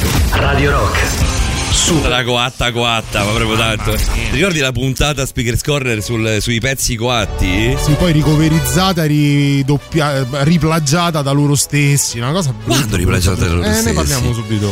Beh, una canzone che ha un intro pazzesca, un minuto e sette. Forse l'intro era proprio il pezzo forte di questa canzone. Forse l'unica parte forte. L'unica e noi ci parte- stiamo parlando Noi sopra. parliamo penso. sopra male proprio. Anzi, no, invece vi lasciamo all'ascolto di The Final Countdown. Non prima di avervi ricordato il 3899 106 e 600 con Patrick Ponbrook, il nostro mental coach. Si parla della difficoltà delle scelte o della facilità, della semplicità, perché no, delle scelte. E poi dopo torniamo a parlare di demoni, possessioni, argomento che a me eh, che io terrei veramente a parte. E di quel sera. freno chiamato paura, che nella, nella puntata dedicata all'occulto ci sta sempre bene. Di quello ve ne posso parlare io, tranquillamente sono terrorizzato. Intanto di Europe su Radio Rock.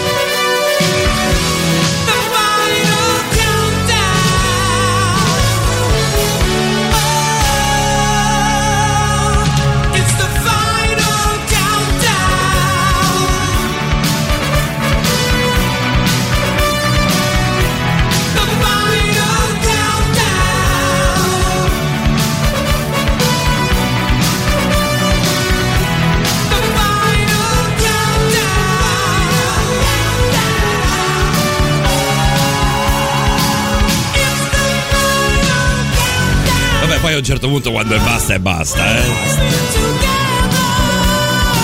No, no. Love is mean the last forever. È uguale, quella di John Norum. È uguale, è eh, vabbè. identica. Poi Cosa dopo- fanno a volte le donne? eh? Magari un giorno la raccontiamo la storia di John Norum e di sì, Joey sì, Tempest. Joey Tempest e John Norum eh, litigarono, membri degli Europe, voce e chitarrista, litigarono, si scissero per un eh, breve periodo. Quando, e- quando c'è lo scisma d'Oriente ed Occidente di cui abbiamo parlato non più tardi di 40 minuti fa e quando c'è lo scisma degli Europe. John, eh, John Norum eh, rispose con Love is mean the last forever, che è sostanzialmente uguale a The Final Ma brutta, eh, Countdown. von Brook, brutta, tanto bru- più brutta. brutta, Più brutta di The No, Final a me Countdown. Final Countdown non me l'ha toccata, abbiate pazienza. Eh, E infatti, allora, io lascio, lascio a te la scelta. Quindi ti ha detto bene? Eh? Guarda, sì. A di perché fatto m'ha a di fatto è ricordato toccata The House of the Rising Sun. Che è più, molto più bella, attenzione. Eh, beh, Eh, direi. Però Final piacione, Countdown mi ricorda- però mi ricorda quando avevo 18 anni, prima macchina stereo a palla coattissimo. e- Ma scusa, ma non eri un fighetto? Cioè, hai avuto No, un passato da coatto e un passato da fighetto? Tutte e due. Non si è fatto manca niente, Marco Patrick. eh? Avevo- Lo sai che avevo- non ti ci vedo per niente al pincio col mangianastri? A- avevo una tipo bianca, capelli tinti biondi, No, catenine d'oro, una borata mai vista. Ce l'ho Tu lo avuta sai che anch'io ho la tipo bianca, l'ho avuta nostro- sia verde bottiglia che bianca. Il nostro comune amico BR, che tu ricorderai, l'amico Bruno Ripepi, era biondo anche lui, però lui aveva l'Alfa Sud rossa. Credo che, Che ci sta. Che ci sta Vince tantissimo. Ripepi. Come? Vince Ripepi. Beh, sì, vince. Tu, tu forse con le capezze sei molto più bello, però vince Ripepi, abbi pazienza. Sì, ma io la tinta bionda era una cosa veramente brutta. Eh, Eh, non dei- dei dubbi primi anni questo. 90. Però l'Alfa Sud è l'Ilva di Taranto su quattro ruote. Eh. Considera che stiamo dicendo queste cazzate tipo da ieri pomeriggio. Non ce la faccio Abbiamo più. fatto una puntata Ogni ieri, volta, ogni volta che rido da ieri a oggi mi fa male tutto. Praticamente non ce la faccio veramente più. Voglio un giorno di tristezza intero. Un giorno di melancolia. Un giorno di melancolia. Per Patrick c'è un messaggio che ci riporta dal concetto della paura e della scelta. Uh, a voglia, Patrick. Avessi avuto meno paura, avrei fatto ciò che volevo davvero, almeno in qualche occasione. È un po' tutto, Eh, eh. eh, però questo è l'impianto, eh. Eh, però guarda, sai chi, ti- chi sono i più grandi saggi di questo mondo? Paolo e Sono Davide. le persone che, a parte Paolo e Davide e Patrick, ma sono le persone che stanno per morire se ci pensate bene. Ah, sì, è vero, Perché l'abbiamo già tutte la stessa cosa. Fai quello che vuoi, segui quello che vuoi. Però noi che cosa ci spinge alle scelte? Appunto, abbiamo detto la paura è il primo fattore. Non a caso noi scegliamo su una base che è la fiducia. Noi scegliamo sulla base di ciò che realmente o apparentemente ci dà fiducia. Noi veniamo scelti sul lavoro o meno sulla base se trasmettiamo fiducia. Se una persona sceglie tra due donne o un uomo o una donna tra due uomini, dico per dire, sceglie sulla base di chi apparentemente gli dà più fiducia. Però Patrick diamo E questo consiglio a Silvia ehm, che, che, mm, Che ci mandava il messaggio, Che sì. ci mandava il messaggio, ma anche, ehm, anche se è una scelta tossica? O dobbiamo stare un po' più attenti? Cioè tu dici che fai si quello che vuoi. Beh, se la scelta tossica, che ne so, se io decido di... eh, Guarda, faccio proprio un esempio. Vai. Se una persona vuole smettere di fumare, no? E il fumo è una cosa tossica, lo dice un ex fumatore, quindi... eh, Assolutamente. non c'è nessun fumatore che ti dica no no guarda ti, do- ti porto dei dati che il fumo fa bene Mm. no anzi noi tiriamo fuori le, le nonne che hanno campato 99 anni che non ci hanno avuto niente manco un colpo di tosse gente che invece è morta a 40 anni che non ha mai fumato no? Sì, sì, ma assolutamente. fondamentalmente la scelta tossica noi la facciamo nel momento in cui pensiamo che abbandonando la scelta tossica, il fumo, che chi fuma associa a cose positive, la sigaretta dopo il caffè, dopo il sesso, eccetera, eccetera, la, la scelta di non fumare viene associata ad una rinuncia.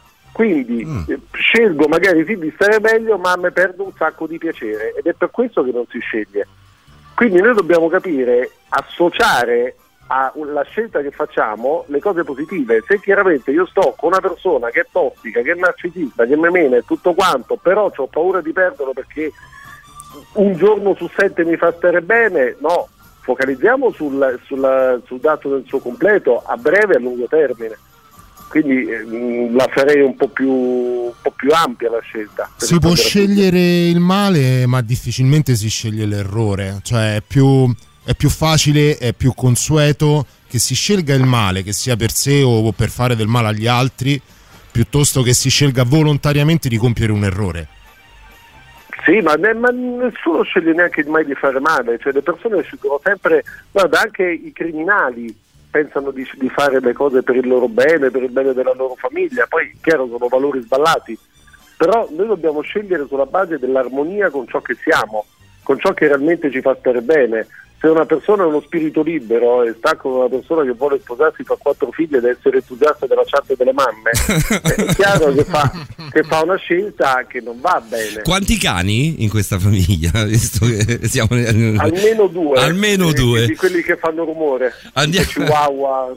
Ah, come il mio, il mio piccolo, il mio piccolo cagnolino è Tuttino è un rompicoglioni esagerato. Vabbè, quello, quello- sì. cioè, tu mettiti anche nelle condizioni di quel povero cagnolino piccolino che vive con Paolo Di Cenzo che fa parkour dentro casa. cioè, quando vai a trovare Paolo c'è Totti che fiuta aria di libertà. Cioè, veramente, portatemi via. Totti sta tipo Independence Day, no? Che vede quest'ombra nera sopra di lui. Sapete che siete Sì, bastardi? Infatti, guarda Paolo eh, con l'espressione di quello è tutto qui quello che sai fare se solo potesse In parlare. linea di massima vince lui. 3899 106 600 andiamo da Alessandro Patrick sentiamo cosa ci dice attraverso un vocale qui su Telegram Ma io non è che sono proprio d'accordissimo con queste scelte della paura.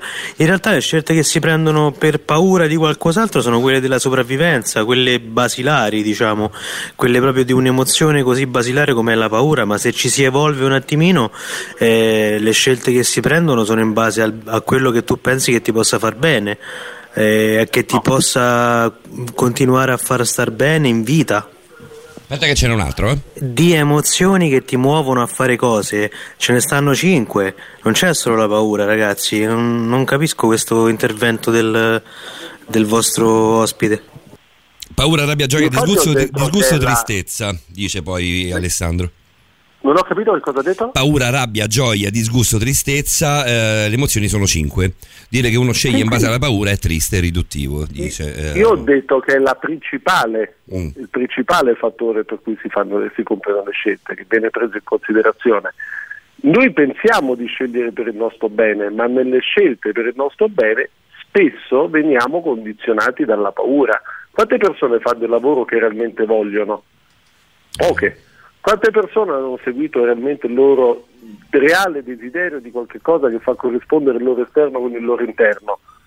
E si sono invece fatte condizionare da eh, fattori di paura anche ereditati dalla loro famiglia. È un fattore principale, lo riguarda tutti, ma la paura ci spinge sempre a fare una scelta. Se noi ci pensiamo anche gli acquisti che facciamo, le scelte che facciamo nel momento di andare per esempio in un ristorante, faccio un esempio più banale, se c'è un ristorante che sembra carinissimo ma è vuoto e l'altro accanto che è una ciofega è pieno, noi tendiamo ad andare nel ristorante che è più pieno. assolutamente sì C'è un esempio meraviglioso. probabilmente facciamo anche bene Patrick Ma non è detto. Non è detto. Perché a volte ci sono locali che sono pieni solo per moda ma si mangia male. Guarda, c'è un esempio meraviglioso. Di Però Patrick ti devo fermare. Ti devo fermare, lo fa- cioè, ne parliamo tra, tra, guarda, pochi minuti, tre minuti e, e, e spicci. Va bene, va bene, va bene. C'è la novità delle due, in punto proprio.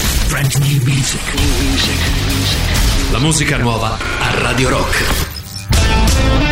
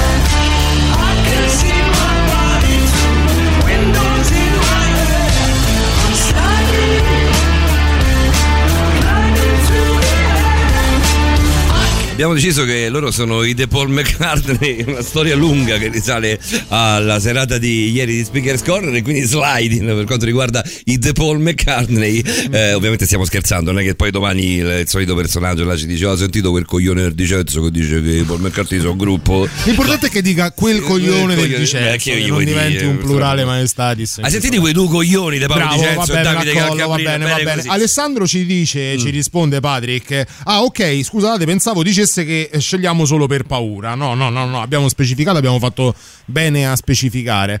C'era anche un messaggio, lo vado a recuperare, Silvia, Patrick. vero? Eh, sì, perché me l'ero perso e Atti in realtà violenti, quando no. parla- parlavamo di eh, melanconia, depressione, eh, lei ci mandava un messaggio riferito agli atti violenti, abbiamo citato gli atti violenti, lei de- scriveva atti violenti no, ma mi sono accorta che quando guido corro di più ultimamente. Anche La velocità c'entra. mi dà adrenalina. Può essere anche questa una sorta di reazione? Mm, secondo- diciamo la velocità in macchina da adrenalina sì, per forza, perché se tu vai a 200 all'ora sul raccordo c'è più adrenalina che se non rispetto a se vai a 60, questo è, è chiaro. Ti fa bene? No. Questo, questo risponde un po' alla definizione di tossico che ti dicevo prima.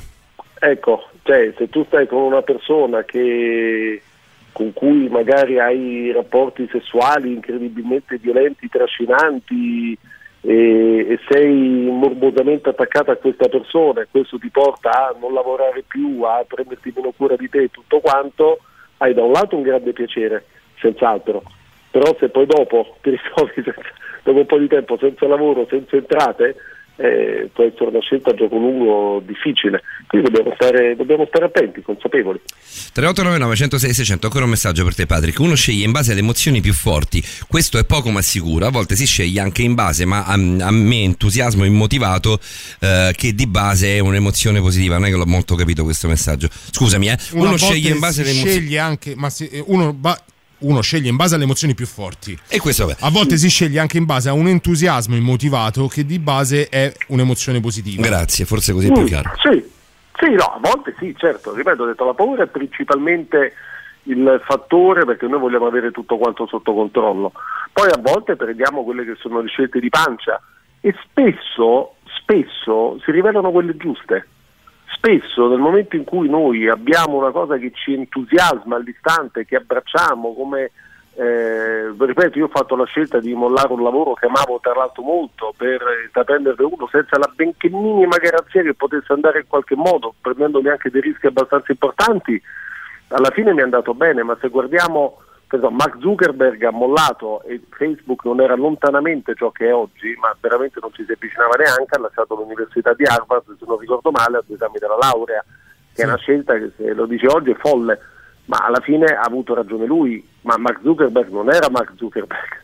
Era uno studente di Harvard che aveva avuto Era una uno buona idea. studente di Harvard che aveva fatto un doppio portale per fare fondamentalmente trombare gli studenti di due università. Sì, in Questo realtà- era il senso di Facebook. eh. Sì, lo scopo era quello di mettere in contatto tutte le varie- tutti i vari studenti della- dell'università per un discorso meramente didattico di scambio di materiale, ma in realtà serviva a quello, serviva ad incontrarsi Esatto. alle feste. Secondo me anche adesso serve a quello fondamentalmente. E quanta- sì, Sì, poi- però diciamo non si sarebbe, se gliel'avessi detto quel giorno, dice guarda sai che diventerà un portale, un, un sito, un social media che avrà eh, miliardi di utenti e che addirittura sarà estremamente influente sulla vita politica e sociale delle persone perché non ci avrebbe creduto neanche lui. E che soprattutto li girerà sul conto corrente senza far nulla circa 500 mila dollari al giorno. Oh, sì, Sì, che diciamo un paio di semi di pesce quando riaprono i ristoranti se le può permettere. E ce le potrebbe anche offrire. Ormai facciamo i conti in cene di pesce con Von Brook.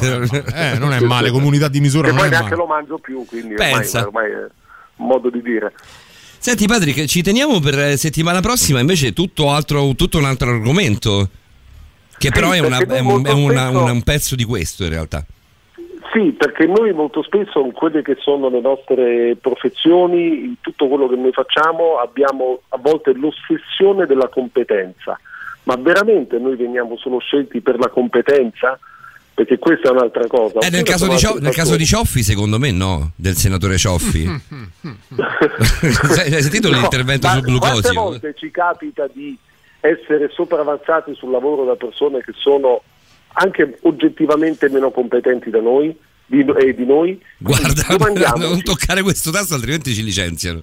Ecco, quindi domandiamoci quanto contano le competenze e ci sono altri fattori e ne parliamo appunto settimana prossima. Ah, vorrei accelerare il tempo fino al prossimo tuo intervento con Brooke. Grazie che- Patrick, vale per te colori. quello che ho detto Roberta, quello che diciamo a tutti gli ascoltatori di questa puntata di Borderline, rimanete all'ascolto perché tra Posso dire una cosa, scusa, proprio in chiusura, 10 Certo, secondi, vai, volevo vai. fare complimenti a Roberta che è stata Eh, meravigliosa, è stato un intervento interessantissimo, me lo sono gustato veramente popcorn in mano. Roberta è brava, brava, brava. Poi non la cogli, Molto, non la molto bello. cogli in flagrante mai. non la co- cogli mai Eh, veramente. non non- guarda, è impossibile. Noi devo ammettere che con Davide ci proviamo, eh. Eh, ma sì. non, non- non ci È riesce. non- eh, ha una cultura veramente Siamo sconfinata. È vero, è vero. Licenziamoci un pochettino, dai, licenziamoci un pochettino. Tra Merito vostro, merito vostro. Tra pochissimo un altro importantissimo membro di questo gruppo, il Vero, Ghost questo Hunter sì. Stefano Cavaliere e entreremo ancora di più con dei contributi che faranno impazzire Paolo. No, beh, io me ne vado proprio. Ma anche coloro che sono all'ascolto nel tema dei demoni, delle possessioni de- demoniache. L'appuntamento con te Patrick è appunto per domenica prossima qui a Borderline. Grazie davvero, un abbraccio, buonanotte. Grazie ciao Paolo, Patrick. ciao Davide buona- e buonanotte. Ciao, ciao, ciao, ciao, ciao. Intanto i police.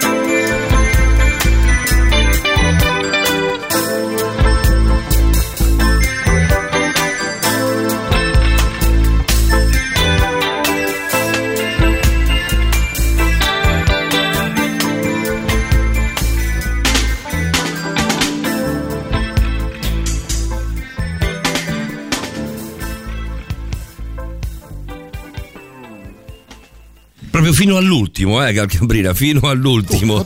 Vogliamo dire la verità, ci siamo presi un attimo di pausa, eh, sia io che Davide siamo andati fuori a fumare. In realtà la cosa tocca particolarmente me perché dobbiamo dare la buonanotte al nostro amico e compagno di viaggio Stefano Cavaliere. Buonanotte Stefano, come stai? Ben arrivato, ben trovato. Ciao Stefano, buonanotte. Stefano? Non c'è Stefano? Ma non è possibile. Mi sa che è caduta la linea. Eppure sento. Lo senti sotto? Riprova a chiamare. Cominciamo molto male. Riprova a lo chiamare. dico Ah, perché- Aspetta, lo, fa- lo faccio io perché ho qui il telefono. Vai.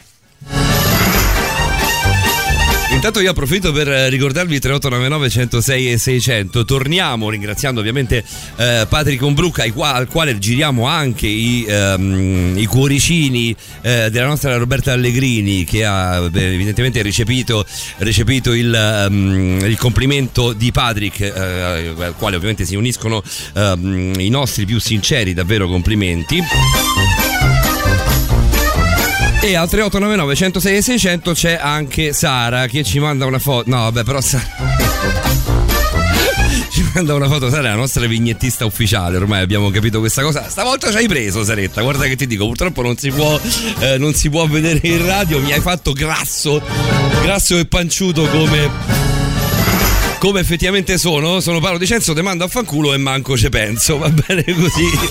Io non ho capito se amare Sara o odiarla dal profondo. Sara e la sua genialità sono assolutamente da amare. Dovremmo ci avercelo, veramente preso. dove- dovremmo avercelo finalmente Stefano Cavaliere. Ci eh? sei Stefano? Buonanotte ragazzi. Buonanotte. Mi sentite? Adesso, adesso adesso sì. purtroppo sì. Adesso Stefano. C'era già chi si preoccupava, eh? ci scrivono Stefano sarà Eh, sì. stato ingoiato da un buco nero. No, in realtà no, ed è qui. per Magari direi paura. io a questo punto. Per farci paura stasera. Invece no, ci sei. Sì, ci sono, ci sono, sono prontissimo ad affrontare questo interessantissimo argomento. Noi abbiamo, abbiamo- abbiamo spento la luce nuovamente perché sai che quando ci sei tu e quando c'è Roberto andiamo rigorosamente a luci spente quando poi arriva Patrick e arriva il dottor Di Font eh, riaccendiamo tutto perché dobbiamo avere paura fino all'ultimo almeno per quanto riguarda me. Davide sembra freddo e glaciale su questa cosa secondo me si caga sotto tantissimo anche lui però lo nasconde molto bene È un modo diverso sì, di affrontare la paura. Vero, di esorcizzare, tanto paura per- di queste cose. per rimanere in tema Tu lo sai Stefano, io te lo ripeterò a noia, ma una delle prime cose che farò e quindi faremo insieme dal momento in cui si potrà questa pandemia ci- ci- io non ci vedo avrà- l'ora di conoscerti ci avrà la- lasciati, sarà conoscerti e venire con te, con la squadra del GAP Roma, del gruppo investigazioni sulle attività paranormali di cui fai parte, a sovrassedere a qualche, a, a qualche vostro intervento, mettiamola Vabbè, così sul queste sono-. Sono, cose vostre. Cominciamo l'intervento di Stefano Cavaliere così. Il peggiore dei modi, direi. eh.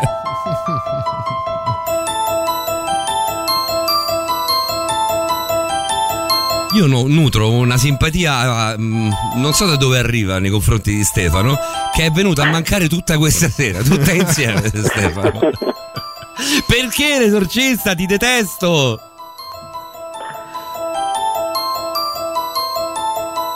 Quando vuoi Stefano a te, eh? l'argomento è tutto tuo, lo spazio è tutto per te. Assolutamente. Allora io questa sera sono qui eh, con tutti gli ascoltatori di Radio Rock a parlare di esorcismi Ecco e fatto. di esorcisti. Mm.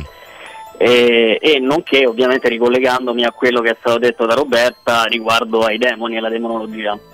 Paperi- Insomma, Paperino no, è- abbiamo optato per gli esorcismi, Paperino l'abbiamo così bypassato a mani basse, va bene. Fate Voi voi. dovreste vedere Paolo Di Cenzo, è arrampicato su una sedia, ha paura, non sa come. Sono terrorizzato non da sa quello che come Bisogna affrontarlo, bisogna affrontarlo subito, bisogna affrontarlo Dai, sì, togliamoci Sì, questa sì, spina vai. dal fianco, vai Stefano, vai.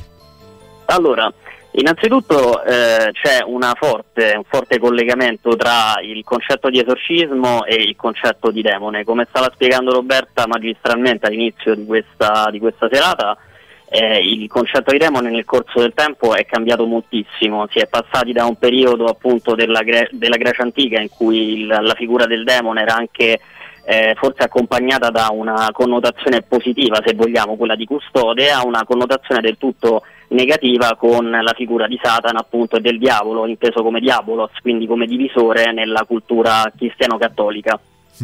E collegato alla figura dei demoni, ovviamente, c'è anche sin dall'antichità, sin dai primi, gli, dagli albori dei tempi, cioè, ci sono anche le forme di esorcismo, ossia di liberazione da questi, da questi demoni, da queste forme diaboliche e maligne. È stato attribuito, fenomeni di possessione sono stati attribuiti a tantissimi casi di, di malattia mentale. Eh, quindi probabilmente il, il primo discernere che è obbligatorio ed è stato obbligatorio per chi ha cercato di affrontare questo tema in maniera analitica, quasi medica, è stato appunto dividerlo da quello che erano le patologie al limite.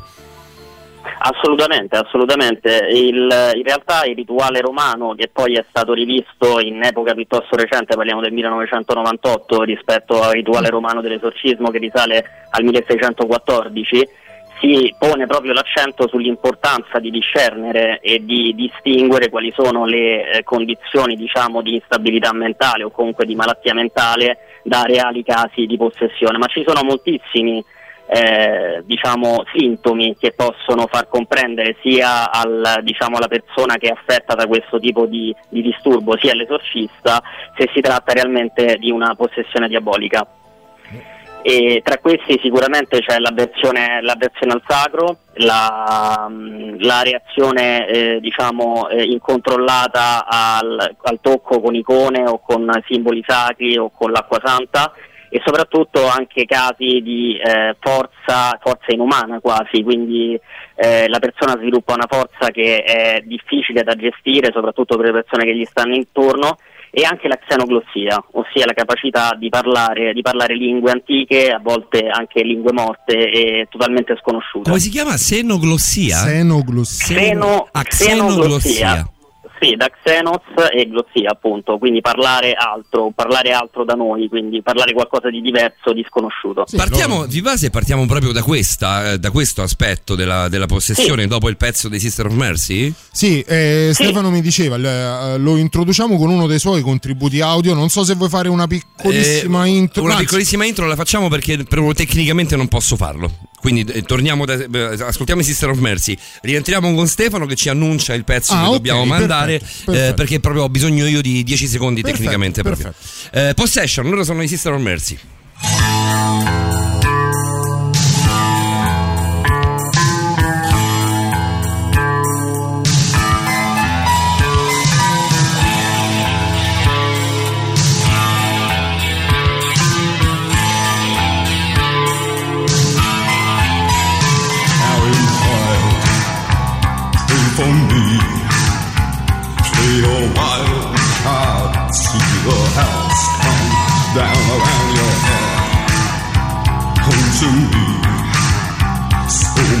breathing. Sunset growing cold out.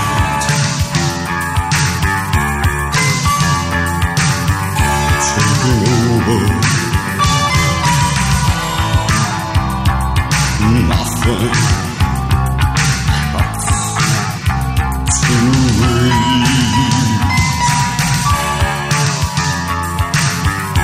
Cause I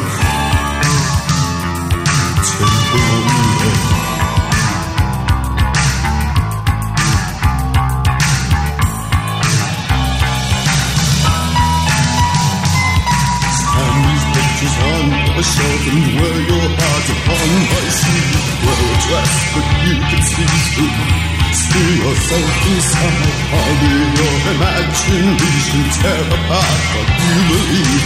Make a mess of your conviction. Take away my pride and leave nothing but the daybreak. Cuts to. For me. Play a wild card, see the house come down around your possession. Taking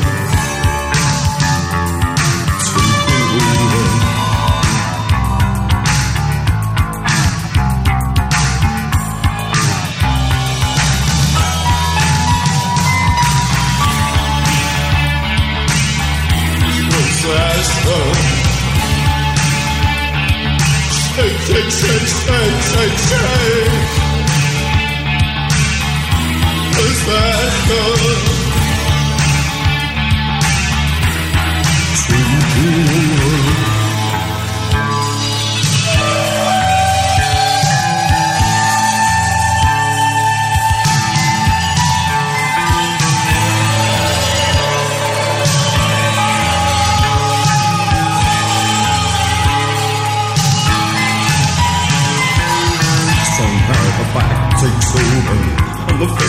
Coming through. Somehow I do my crying, breaking down for you. But this way the doubts takes over, contradict and coming through. But this way I do my lying, making up and making out for you. Is there some Speaking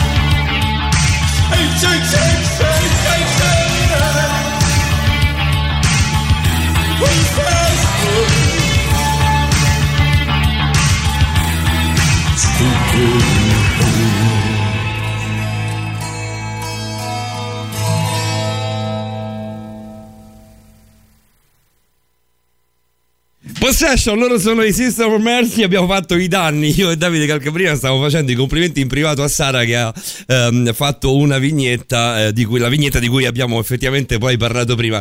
Eravamo rimasti alla senoglossia, caro Stefano, arrivano per te parecchi messaggi, adesso te ne leggiamo qualcuno, non so se ci C'è sei Davide. ci scrive semplicemente Stefano sì buono io già soffro e ci sarà ci sarà ci sarà da mettersi giustamente un pizzico di paura. Mentre Alessandro ci fa un ci dà un buon consiglio musicale. Magari lo, lo prendiamo Ale la mandiamo durante l'intervento di Stefano la trasmissione si allungherà di qualche minuto perché c'è ancora da, da- da sentire Eh, Francesco Di stasera. Alessandro ci eh, suggeriva eh, Fear the Priest dei Necrofagia che inizia proprio Io- cos'è? Io non- con un pezzo del film L'esorcista la, la scoprirò con te Paolo se decidiamo di, di Sì, sì, sì, passarla la ma mandiamo perché no? sicuro, assolutamente. Allora, poi c'è Flavio da Alghero. ehm, I templari si diceva adorassero Bafo- il Baphomet, eh, che poi fu identificato con il diavolo, ma era in nome di Afrodite invece, quindi c'è un errore, ehm, un refuso storico. Eh, era in nome di Afrodite. Di- Dice giusto, Flavio? Sì, pi- più o meno, nel senso che la figura del, del Baphomet comunque era la figura legata alla madre terra, quindi era il- la figura del capro che poi è stata eh, traslata in quella che poi oggi riconosciamo come la figura di Satana. In realtà era una figura diciamo più legata agli elementi, più legata alla forza della terra, quindi a, a dei culti animistici principalmente. Ehm, quindi sì, se vogliamo vederla in senso eh, diciamo legata alla dea Venere, intesa come diciamo eh, nascita appunto della- dalla terra e quindi dalla forza terrestre, possiamo dire che è una rappresentazione, è una, una prima rappresentazione sì, della- di, di questa, di questa figura divina. E poi ancora questa considerazione, sempre sul diavolo, sempre da Flavio. Il diavolo era pieno di donne e ai sacerdoti faceva paura per questo. Tutta colpa Beh. del voto di castità. Beh, è lo stesso discorso che facevamo rispetto, che faceva Roberta rispetto a Lilith, ok? Quindi eh, diciamo sì, che si è creata, si è creata una, una scissione diciamo, dal momento in cui la, la lussuria, in qualche modo la tentazione ha cominciato a far parte della vita del- del- dell'uomo, dell'universo. E di conseguenza diciamo che eh, tutto ciò che ha a che vedere con la materialità, eh, il- il- ciò che è terreno, ciò che è appunto eh, tentazione ha a che vedere con il dominio del, del demonio. Adesso che ci sia invidia da parte di alcuni personaggi della Chiesa nei confronti di questo aspetto, questo Però secondo me questo so, ha, però- ha un senso. Eh, poi ancora, ancora nella Serenissima Venezia, ovviamente, Baffo era il nome dato a chi veniva eh, da Pafos a Cipro, eh, dove stava il Tempio di Venere, che ovviamente abbiamo imparato a essere uno dei nomi di Lucifero. legato, certo. Esatto, uno dei, nomi- uno dei tanti nomi di Lucifero e del Pafos Ahmed.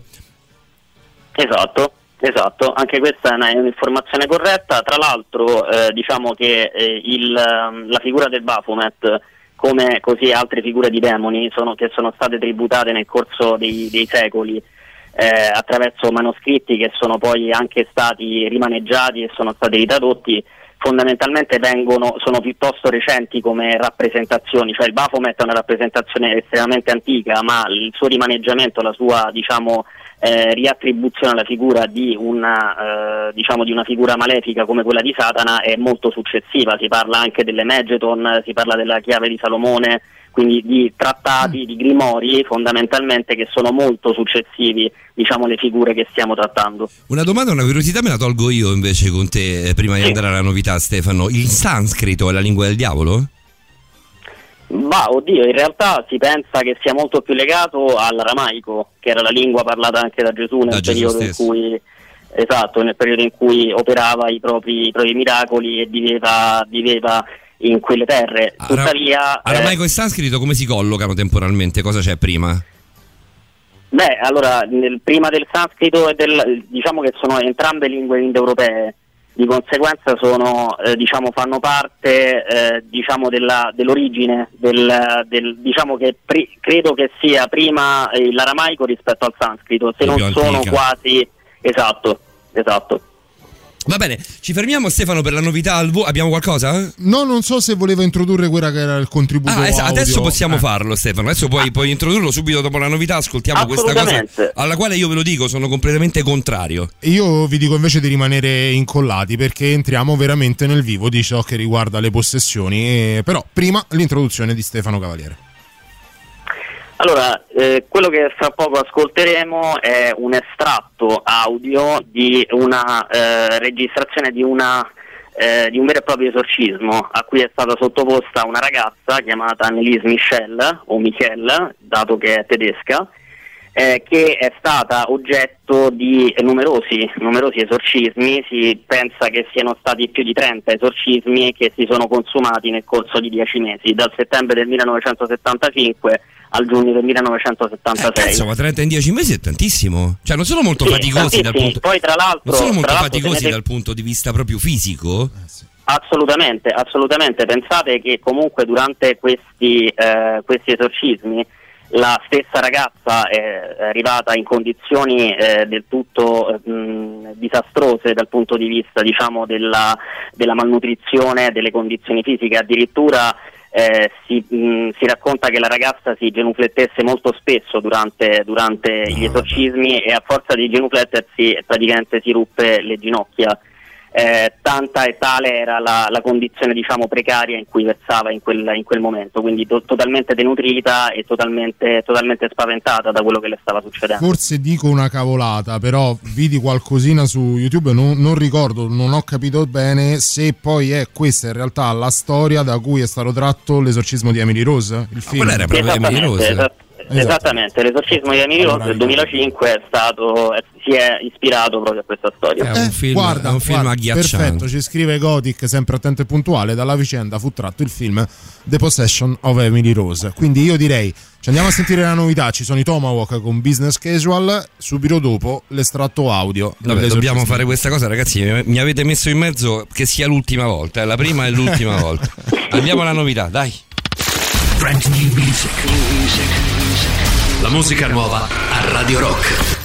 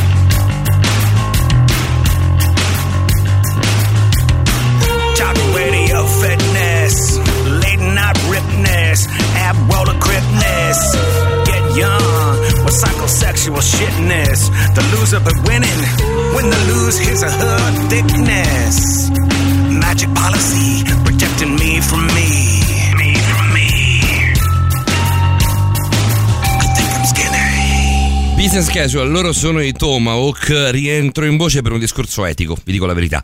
Eh, credo che sia giusto eh, dirvi che quello che stiamo per ascoltare sono 22 secondi, eh, forte, almeno il primo file, è un file molto forte.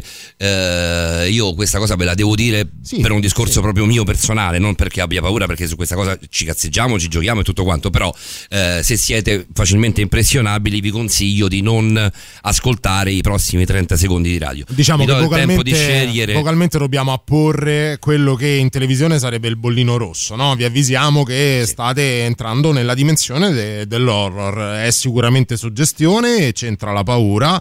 Eh, sta anche a voi decidere quanto crederci o non crederci, però è un qualcosa di forte, quindi sta anche a voi decidere se ascoltarlo o meno. Sono 22 secondi, potreste anche scegliere di abbassare semplicemente il volume per questi secondi, tornare, non vi sareste persi nulla o Esatto, forse sì. C'è una cosa la della quale si può fare vostra. tranquillamente a meno, però è un discorso che eh, riguarda, riguarda Stefano. Stefano ha preso questa decisione, lo spazio è il suo e quindi con, con- con- posso di accordo dirti con noi. Che, che l'approvo dando la possibilità a chi ci ascolta di scegliere. Io personalmente non. Approvo, eh, ma non, guarda, non per un discorso di paura, non approvo perché secondo me non è una cosa che va mandata per radio, però lo facciamo lo stesso, assolutamente, non è, un- non è una cosa che a mezzogiorno non potremmo No, mandare, certo, è la ma è magia, per è la magia della radio di notte. È per quello che lo facciamo anche alle 3 meno 20 della mattina. Quindi scegliete voi cosa fare, io tra tre secondi clicco play. Via. Je klece. Nein,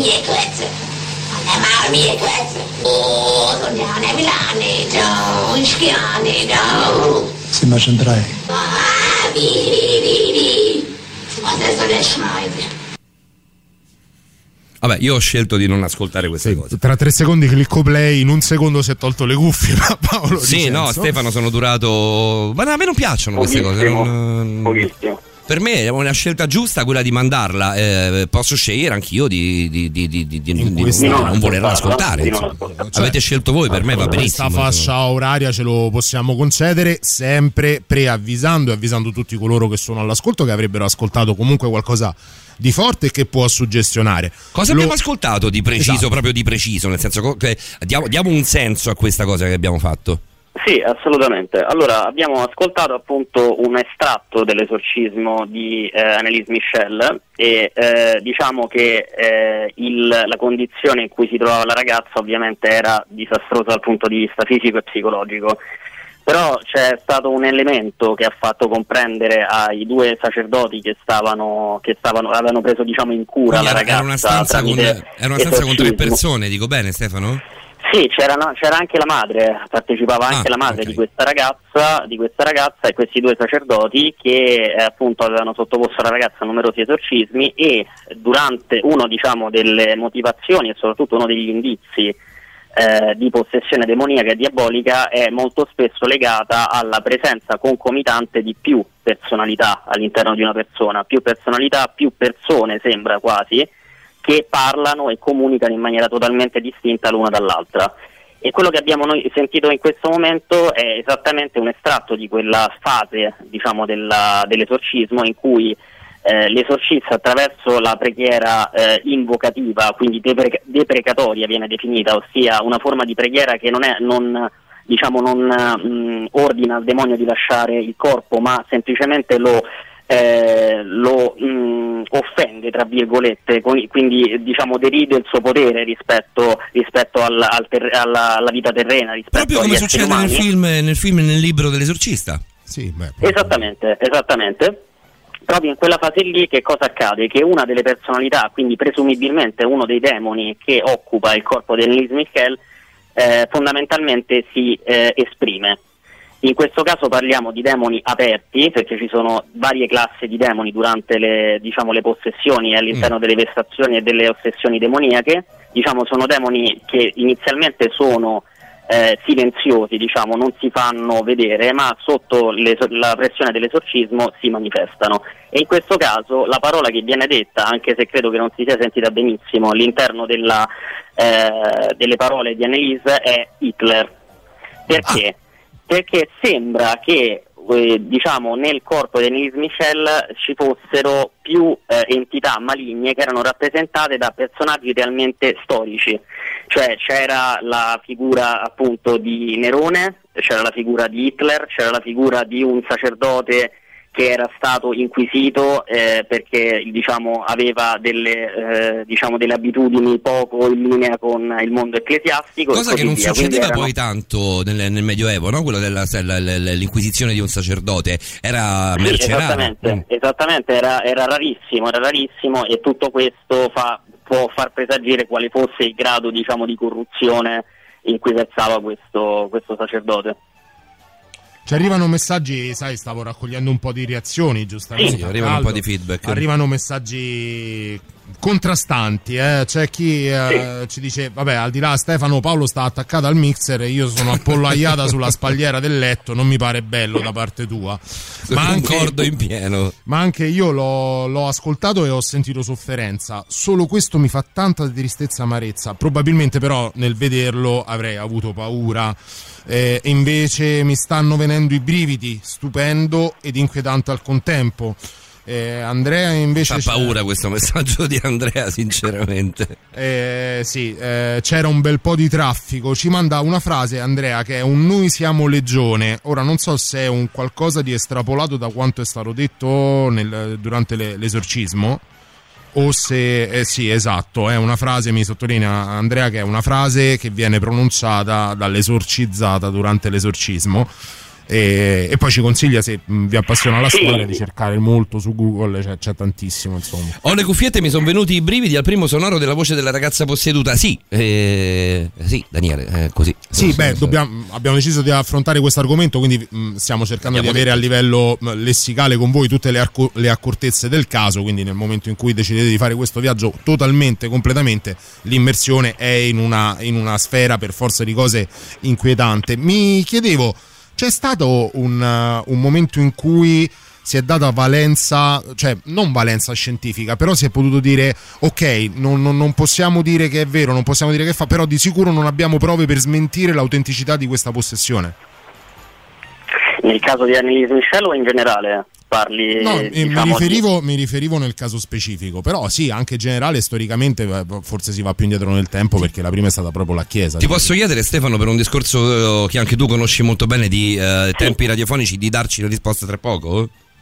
Assolutamente sì. Intanto ti faccio ascoltare il super classico di Radio Rock delle 2.45. Radio Rock, super classico.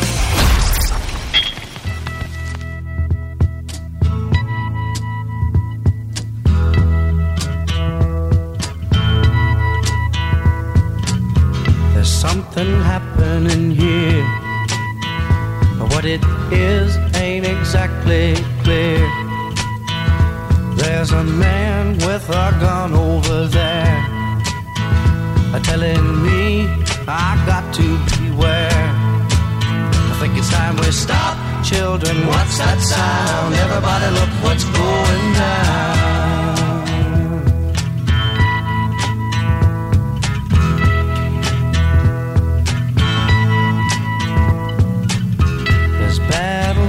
Lines being drawn. Nobody's right if everybody's wrong. Young people speaking their minds are getting so much resistance from behind. Time we stop. Hey, what's that sound? Everybody, look what's going down.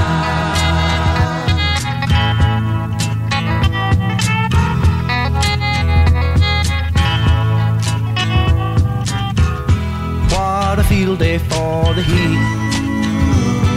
A thousand people in the street singing songs and a carrying signs. Mostly say hooray for our side. It's time we stop. Hey, what's that sound? Everybody, look what's going down.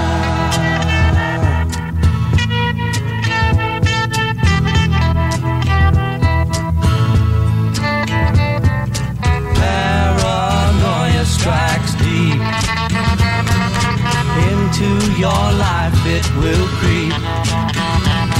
It starts when you're always afraid. Step out of line, the man come and take you away. We better stop. Hey, what's that sound? Everybody look what's going down. Stop. Hey, what's that sound? Everybody look what's going. We better stop now. What's that sound? Everybody look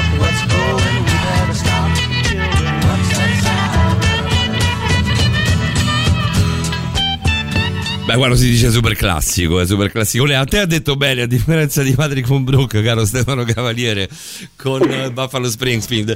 Ehm, eravamo rimasti con eh, una domanda in sospeso, Davide, per Sì, Stefano. sì, sì, sì, se c'è stato un momento in cui ehm, le autorità, la Chiesa, i medici, non dico abbiano avvalorato l'entità del maligno all'interno di questa possessione, ma abbiano quantomeno riconosciuto il fatto che non ci fosse nulla di scientificamente spiegabile. 30 volte l'hanno fatto. Beh, allora eh, partiamo dal presupposto che comunque la ragazza purtroppo aveva dei problemi anche di carattere fisico conclamati, nel senso che soffriva di epilessia. E siamo comunque in un, periodo, in un periodo storico in cui ovviamente non siamo nel Medioevo, di conseguenza l'epilessia veniva considerata come una normalissima diciamo, eh, diciamo, eh, malattia da trattare con, eh, con i farmaci. Anni E 70, infatti è anni stata- 80 siamo? Anni- tra il- la fine degli anni 60 e gli anni 70. Negli anni 70, ok. Negli anni 70.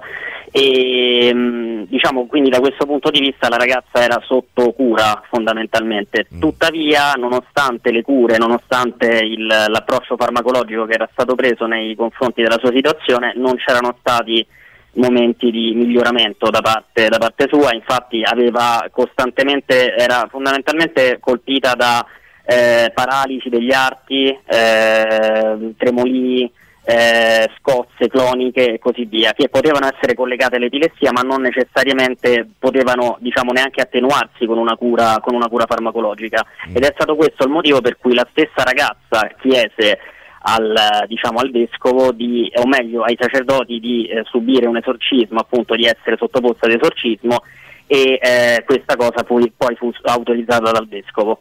Ci sono stati dei momenti in cui eh, si è, ci si è chiesti realmente se si trattasse di una possessione demoniaca e allo stesso tempo eh, ci sono stati dei momenti in cui la stessa medicina ha alzato le mani perché purtroppo le persone eh, diciamo, coinvolte all'interno del, diciamo, dell'esorcismo di Annelise Michel purtroppo sono state eh, arrestate e accusate di negligenza e di omicidio colposo nonostante non ci fossero diciamo, delle prove che eh, non ci fosse una possessione demoniaca in atto. Quello che veniva ovviamente criticato e veniva eh, diciamo, condannato era la motivazione per cui la ragazza era stata lasciata, secondo alcuni, morire in condizioni diciamo, fisiche eh, veramente terribili. Non voglio dire, non voglio usare il termine congetture, quindi sto cercando di trovarne un altro perché in realtà così non è, voglio dare credibilità mh, anche laddove magari non le idee espresse non rispecchino poi le mie. Eh, ci arriva un messaggio che va, eh, che va, te lo vado direttamente a leggere. Penso che le possessioni, almeno quelle vere, tra virgolette, possano essere causate da entità arcaiche che vivono in altre dimensioni, addirittura in altri luoghi non terrestri. Ampliamo ancora di più la- il sistema, Stefano, tu che sei sicuramente più esperto di me. Beh, allora eh, ampliamo sicuramente moltissimo perché andiamo al di là di quella che è la semplice, semplice, eh, non possiamo parlare di semplice, però della singola visione religiosa, diciamo, no? Andiamo proprio nell'ambito Quindi della andiamo- metafisica. Andiamo, sì, esatto, eh, superiamo un ambito e andiamo in un ambito completamente diverso e soprattutto ci mettiamo in contatto, un po' come il discorso che facevate sugli Elohim, ci mettiamo in contatto anche con quelle che sono teorie legate agli alieni molto spesso, cioè quindi a forme di vita extraterrestre che sarebbero venute in contatto con la nostra in tempi antichissimi e che ci avrebbero fondamentalmente fornito una serie di conoscenze che altrimenti noi non avremmo acquisito. Eh, ti faccio ascoltare un messaggio di Sara, Stefano. Ciao ragazzi, buonasera. Io avrei una domanda da farvi. A proposito del mondo dell'occulto, il gatto nero, che cosa c'entra? Perché il mio assume degli atteggiamenti molto particolari e inizio ad avere abbastanza paura di sto felino che mi gira per casa. Prima di tutto perché eh, si è fatto le unghie, manco sul legno, né sulle poltrone, né sui mobili, ma sulla Bibbia. In realtà Vabbè, però. se l'è fatta proprio nella rivelazione di Gesù. Vangelo secondo Giovanni 1,42 di tutte le pagine che c'erano. Quindi adesso? niente, Cioè, mi devo stasera? preoccupare. Che faccio trasloco? L'esorcista lo devo chiamare? Ma eh, la cosa è appunto, la domanda è: ma l'ha fatto stasera durante la trasmissione? Uno fa proprio di suo, cioè legge la Bibbia e sceglie Scappiamo noi. Scappiamo noi. Quanto c'è, quanto c'è di. Non lo so se di antologia, di vero, di, di- di esoterico nel, nel- nel gatto. In realtà il gatto rappresenta un famiglio, ma in una visione molto più, diciamo, recente della strega, ok? Eh, dopo i Vangeli, i Rappresenta, famosi scusa, Vangeli di Stefano? Aradia. Famiglio. Famiglio? Sì, l'animale- Il concetto di l'animale. famiglio, sì. Sì, Sì, esatto, che è praticamente un animale, un animale che eh, aiuterebbe la strega o lo stregone nel portare a termine le proprie- i propri rituali, le proprie, le proprie attività magiche. E che è fondamentalmente un- uno specchio dello stregone ed è un qualcosa a cui lo stregone o la strega fa riferimento per- anche per attirare energie dal punto di vista naturale, infatti è molto legato alla visione pagana, alla visione wicca. In realtà la visione del diciamo la, la prima simbologia della strega, della strix, da cui deriva il termine strega, era proprio questo animale che era una nottola, quindi una, una sorta di civetta, che si diceva che vivesse eh, come, come tutte le nottole, diciamo, fosse attiva durante la notte e eh, si cibasse del sangue delle puerpere e dei bambini. Quindi vabbè, diciamo no, che la, la simbologia è più legata a animali di questo tipo rispetto ai, ai gatti fondamentalmente che purtroppo poi sono diventati anche sono eh, rientrati al centro di una serie di Scaramanzie, eh, sì. diciamo scaramanzie esatto atti- apotropaici diciamo Guarda, che a sostegno di, eh, quello, di quello che stai dicendo, arriva la tua collega de- de- di d'occulto, perché ci sta ancora ascoltando Roberta, che continuiamo a salutare e ci, di- e, e ci dice: Fantastico. No, infatti, ragazzi, eh, non tiriamo in ballo a- anche i gatti, che è tutto un discorso di scaramanzia Brava. come emissari di demoni, perché non è così. Anzi, il gatto in realtà protegge, aiuta, difende. Quindi torniamo Sì, al è vero, discorso poi- del famiglio. Stefano, eh, ci dobbiamo fermare, ci sono i Rolling Stones di Sympathy for the Devil, poi ci facciamo l'ultimo blocco che dobbiamo chiamare anche Francesco Di Fante. Sì, eh, siamo- l'ultimo blocco lo introduciamo con l'altro contributo e poi salutiamo così Stefano. Ci Dobbiamo farlo? Do- Sì, dobbiamo- sì. Va bene. Eh, ascoltiamo prima Sympathy for the Devil e poi ne, poi ne riparliamo di questa cosa.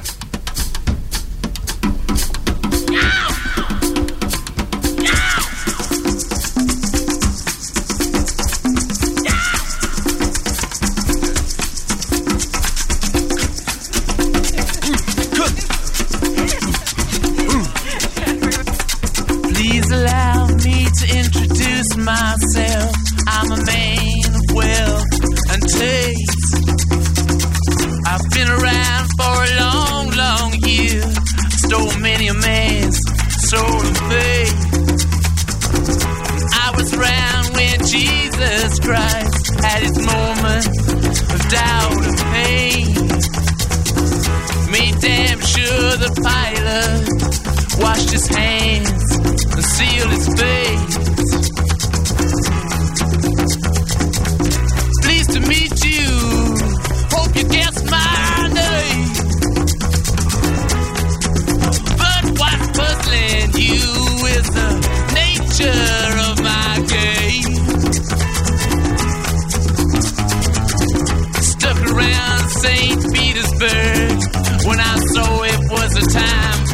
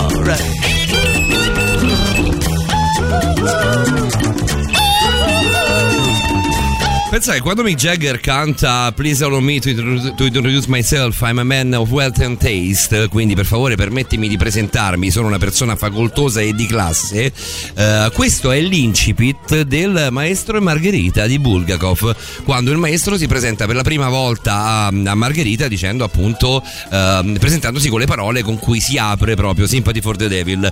Stiamo, stiamo leggendo la storia di Sympathy for the Devil che non è nient'altro che la visione eh, di Mick Jagger in prima persona dal punto di vista appunto della, ehm, di Lucifero stesso. Eh, cosa hai trovato tu Davide che ti ho visto particolarmente preso da Sì, questa un storia articolo qui? che fa un pochino l'esegesi del- di questa canzone. Sarebbe Facciamolo. stato molto più logico il nome originale The Devil is My Name. Il mio nome è Diavolo. Questa canzone è fondamentalmente un monologo in cui Mick Jagger interpreta il ruolo del demonio. Eh, si può tradurre infatti come gentilmente permetti che mi presenti. Sono un uomo potente e dotato di buon gusto. Frequento questi luoghi da tanto tanto tempo. Ho rubato anima e fede a molti uomini. Io c'ero quando Gesù Cristo ebbe i suoi momenti di incertezza e dolore. Mi accertai che Pilato facesse la scelta giusta e se ne lavasse le mani. Bene se qualcuno non mi avesse creduto finora adesso non ci sono più dubbi è proprio il diavolo che parla, che si presenta in modo educato, ricordandoci chi è e chi è sempre stato. E proprio di questo si parla nella maggior parte del brano. Io c'ero a San Pietroburgo quando era giunta l'ora del cambiamento, uccisi lo zar ed i suoi ministri. Anastasia pianse invano. Guidai un carro armato col grado di generale durante la guerra lampo, quando i morti puzzavano. Ebbene sì, anche qui c'era il diavolo, nella rivoluzione russa, nel nazismo, e forse è proprio questo che ci vuole dire Jagger? Con questo testo che, che, eh, che dai al diavolo esiste? Esisterà sempre, cambia forma, nome, colore, orientamento politico, ma c'è sempre, c'è sempre stato nel nostro mondo, è sempre lì, è sempre presente.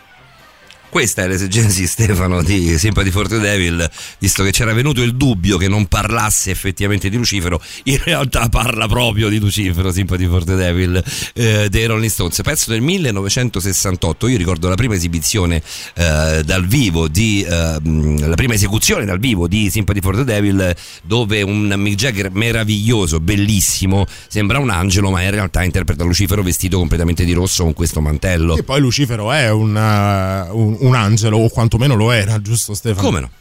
Un angelo decaduto, esattamente, è colui che portava il portatore di luce, come dice la parola stessa, il suo nome, insomma. Eh, questa è la visione di Milton, torniamo quindi a Milton, cioè è proprio lui che, che dà questa, questa interpretazione? Sì, in realtà sì, esattamente, cioè è una figura esatto, è, mh, è una figura quella di Lucifero che è estremamente discussa, nel senso che eh, rispetto per esempio alla figura di San Michele Arcangelo era lui a dover essere in realtà il portatore delle, delle volte celesti e soprattutto il capo delle milizie celesti. E eh, nonostante, diciamo, nonostante questo fosse il suo obiettivo e fosse stato creato per questo motivo, in realtà la sua, la sua superbia l'ha condotto poi alla dannazione. Io ricordo che portai Milton all'esame di inglese, ad un esame di inglese all'università, ehm, in realtà Paradise Lost è un capolavoro assoluto perché lui è proprio incazzato. Lucifero è Eh beh, proprio sì. quello, cioè l'angelo Eh che poi, sì, che ma poi decade, realtà- è proprio incazzato Esatto. con Dio. Esattamente, beh, perché eh, in realtà è più incazzato, se mi permetti, con noi che siamo ancora, per così dire, le sue creature Sì, e che sì. in qualche modo abbiamo segue, ancora la esatto. possibilità, eh, esatto, per chi crede, eh, abbiamo ancora la possibilità di redimerci, mentre lui ha perso definitivamente questa possibilità e quindi sarà dannato in eterno. Paradise Lost è un racconto, un libro, un romanzo, vedetelo, un, un testo che, che- che andrebbe letto davvero nelle scuole, è un- una cosa meravigliosa. Per chi è appassionato di inglese, lo si può leggere in inglese, conce- cioè si può abbastanza capire con le note, Eh, però anche leggerlo in italiano è, è molto molto interessante, è una lettura che io sinceramente consiglio, a me piacque da morire. Vogliamo salutare Stefano con l'ultimo contributo audio che ci aveva mandato? Sì, assolutamente. Eh, il discorso è sempre lo stesso. No, io su questa cosa, Stefano, sono molto attento. Cioè, cerco di, di- di- di percepire la sensibilità, partendo da me, ma eh, cerco di percepire la sensibilità poi di tutti i nostri radioascoltatori.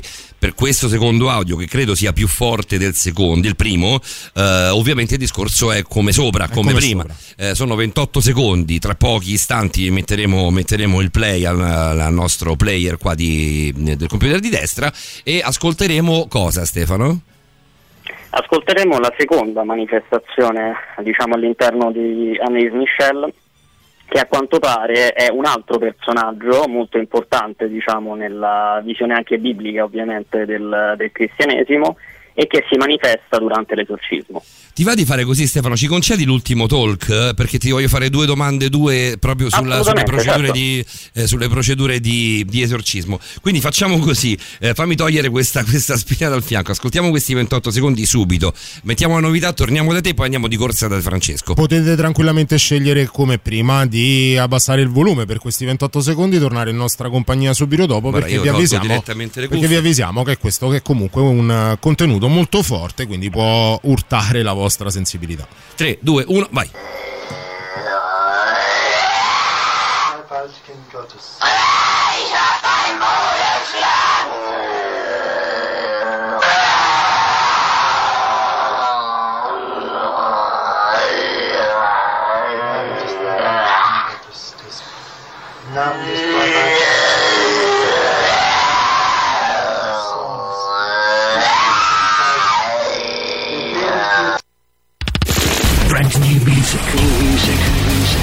Musica nuova a Radio Rock. Io ve lo dico, eh, la prima e l'ultima volta, non succeda mai più questa storia qua, che non, succede, non ricapiti mai nella vita e nella storia del- di questa trasmissione. Stanotte ci allunghiamo davvero tanto, chiediamo ancora scusa a Francesco Di Fanto, ultimo talk con Stefano Cavaliere tra poco e poi davvero l'appuntamento è quello con Francesco Di Fonte. And so it went. The children lost their minds, begging for forgiveness was such a waste of time. And the bullets start to fly, and the bombs about to break. When you hear them cry, it's too much for me to take. They said the world does not belong to you. You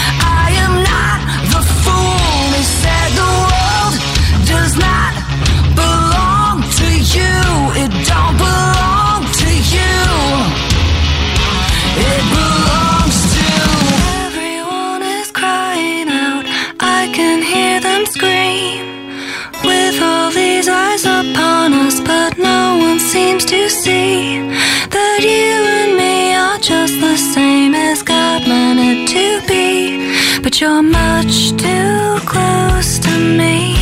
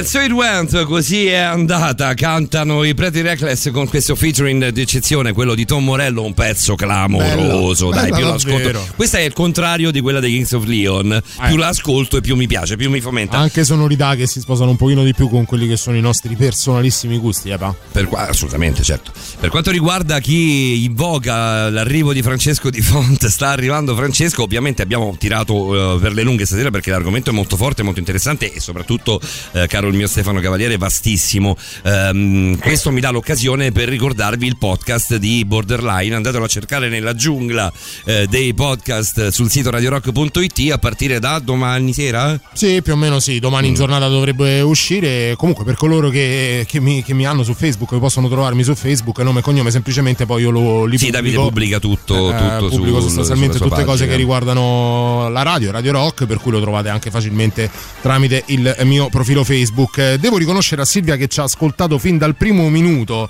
eh, Stefano, della, non di questa puntata, ma di tutta l'avventura di Borderline Vero, quest'anno. vero, vero. Silvia, anche E Isa. Col primo messaggio eh, ci diceva che eh, le avevano fatto più impressione, per questo lo dico, i famosi file, quelli audio de- de- degli EVP. Quelli che ci sì. Sai che anche a me eh, l'ho, l'ho pensato eh, anch'io prima però su l'audio. questo ci risponde ok però questo è parecchio inquietante mentre invece Andrea ci dice non so se è stato detto tra i vari nomi eh, d'Aridana Alice Michelle c'era anche Nerone come occupante invece L'abbiamo detto, sì, l'abbiamo detto. in questo caso eh, in questo caso invece di chi parliamo? Allora, in questo caso parliamo del, diciamo, dell'inizio forse del, del- del peccato più, più grave che è quello dell'uccisione del proprio fratello, infatti parliamo di Caino. Quindi è una, diciamo, una manifestazione questa all'interno del corpo di Elise Michel che molto probabilmente ha un significato assolutamente anche più che simbolico, nel senso che rappresenta un peccato eh, gravissimo e che fondamentalmente rappresentava allo stesso tempo nella possessione di Annelise un modo per fare spiare alla stessa ragazza che diceva di aver visto durante le proprie visioni anche la Vergine Maria, di fare spiare non soltanto i propri peccati ma anche i peccati del- dell'intera umanità.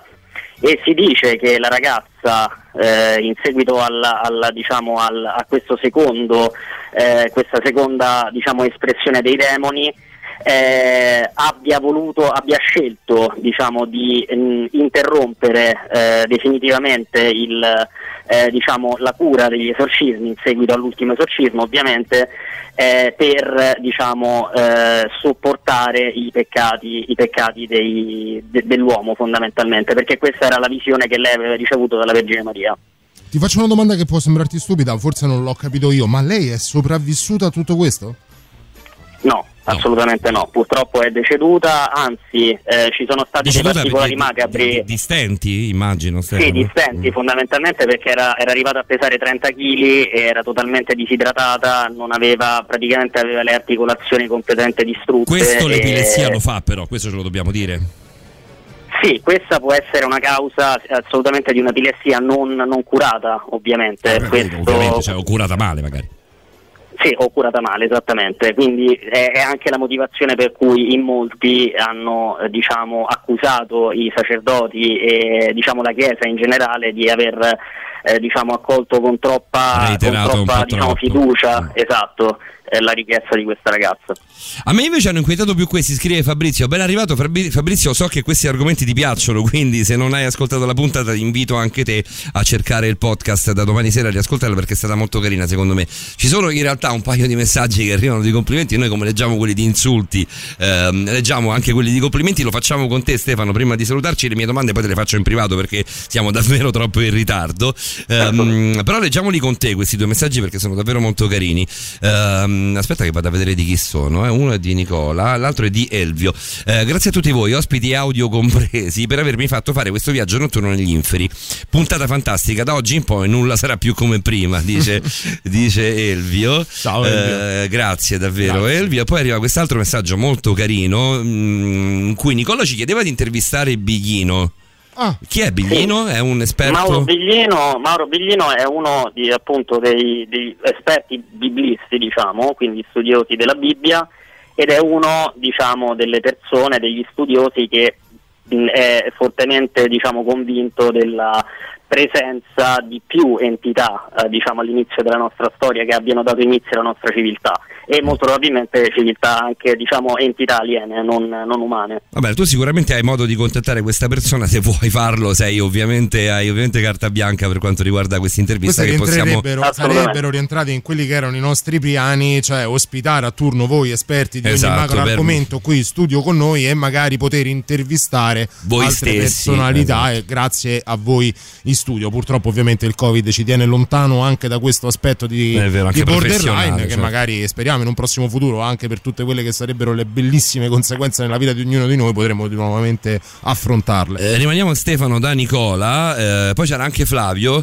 ehm, proprio grandi, qualunque sia l'argomento, voi siete stati siete dissacranti ed analitici, c'è spazio per tutto e tutti con voi. Su questo guarda, su c'è spazio per tutto e tutti, su questo puoi proprio star sicuro, cioè qui può intervenire davvero chiunque, non cassiamo e non censuriamo nessuno proprio per credo, per credo politico, per credo radiofonico. Quindi grazie, bella trasmissione, grazie eh, a Nicola. Per quanto riguarda Fabrizio, l'ha ascoltata tutta mentre lavorava, quindi sono contento, ehm, caro il mio eh, Fabrizio. Eh, Biglino, missione impossibile, dice Andrea? E allora proprio perché ce la metti così noi ci Proprio perché la metti così, guarda, proprio se la metti sulla sfida credo che Stefano raccoglierà tranquillamente. Continuo a non credere all'esistenza del diavolo, però, sono sta- però sento tanta sofferenza dentro queste persone e mi, e mi fa male. Beh, non sono, io guarda, non, non- non l'avrei mandato proprio anche per questo motivo qua. Biglino un grande, cioè ragazzi siete tutti appassionati di Biglino, ma perché? Ehm, eh, poi c'è Flavio? Sì, c'è Flavio che ci diceva poco fa che eh, il bafumetto sta dentro la stella a 5 punte. Ah, quindi rimaniamo... Eh, sì, era un messaggio un pochino vecchio, eh, chiediamo scusa a, a Flavio. E, e quindi, ovvero Venere, la, la stella a 5 punte è rigirata capovolta. E, ah, e ci diceva Stefano, vedi che ehm, il sanscrito è precedente all'aramaico. All'aramaico, perfetto, quindi è, salutiamo e è ringraziamo stato un errore mio. No, ma figurati, eh, vabbè, si, si lavora tutti quanti insieme, anche grazie all'aiuto e all'apporto di, di chi ci ascolta, e questo ci fa estremamente piacere. Anche, anche con Stefano noi spariamo, spariamo ad altezza uomo senza pietà come Vabbè, facciamo ma è con normale. Roberta quindi eh, È ci sta anche una piccola, una piccola imprecisione ci sta mille volte Stefano che dirti sono le 3.20 facciamo che finisce qui facciamo andati- che ci siamo Eh, dati davvero tanto Andiamo tutti a fare colazione. Eh, non si può pensa No- noi ancora un po' aspettiamo perché ovviamente il dottorino Francesco Eh, Picco di dai, Fante adesso dimostrerà di essere un fuoriclasse anche abbondantemente fuori corso, come si direbbe all'università, fuori orario, come si dirà nel caso di questa puntata di questa sera. Intanto grazie a te Stefano Cavaliere, l'appuntamento anche con te è per il mese prossimo. Grazie a tutti voi, a presto. Grazie Stefano, grazie, grazie, grazie, grazie. Eh, noi dobbiamo effettivamente chiamare eh, il dottorino Francesco Di Fante. Io però mi trovo senza un pezzo musicale, che è una cosa brutta da dire in una, in una radio. ehm, eh, però ci sono i Perfect Circle, quindi approfitto, approfitto al volo. Sì, e poi fanno questa- sempre dei brani molto brevi loro, per cui Sì, sì, sì, Eh, questo 5 minuti, Eh, 5 minuti e comodo. 40, comodo, comodo, facile, facile. Andiamo a chiamare il dottorino Francesco Di Fante.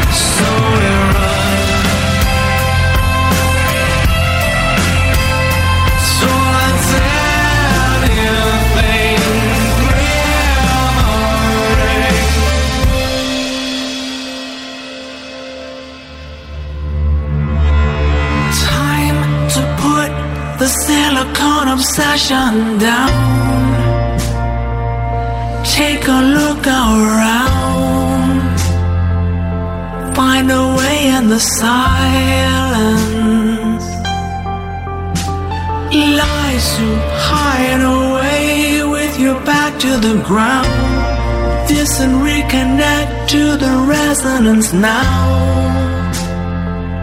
You were never an island. You need voice among the many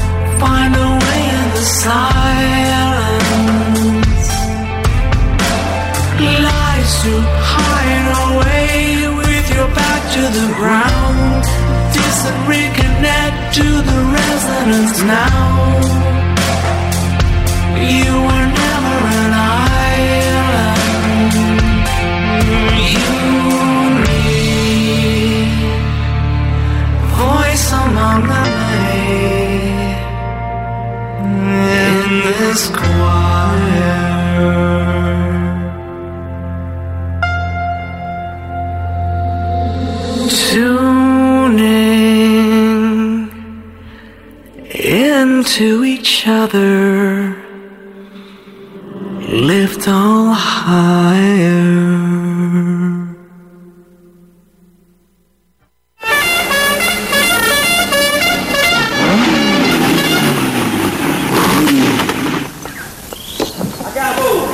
Ci da fare una quartata uno. Di che si tratta? Ma che è un incidente? Se è un incidente è un traumatologico, sta a seconda a destra. No, non è un incidente, come posso dire, sta a mano del suo, si piega tutto mettendosi come la mano qua, no? Io dico che potrebbe essere una crisi nervosa. Per me non è una crisi di nervoso. Chiaro, che cazzo c'entrano i nervi? Potrebbe essere tutto o niente.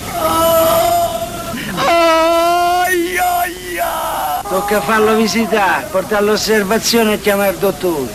A proposito, ma c'è sta il dottore? Ci sta, ci sta, ci sta il dottorino.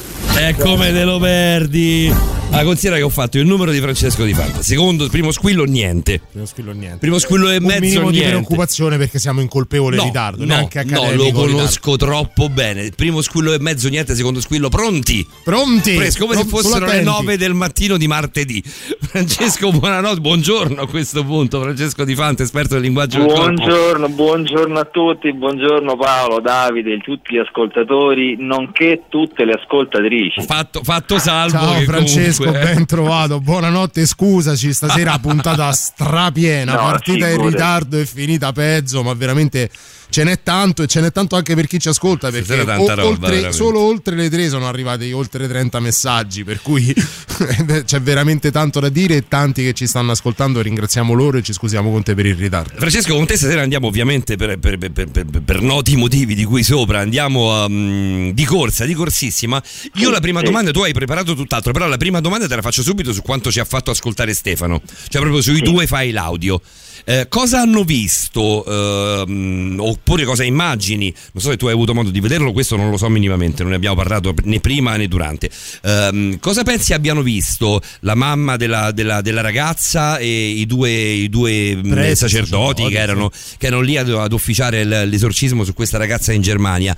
Che- qual, è, qual è il comportamento a livello proprio gestuale, a livello eh, di, di linguaggio del corpo di chi viene poi esorcizzato? Ne sappiamo qualcosa? Puoi tranquillamente Eh, dire no.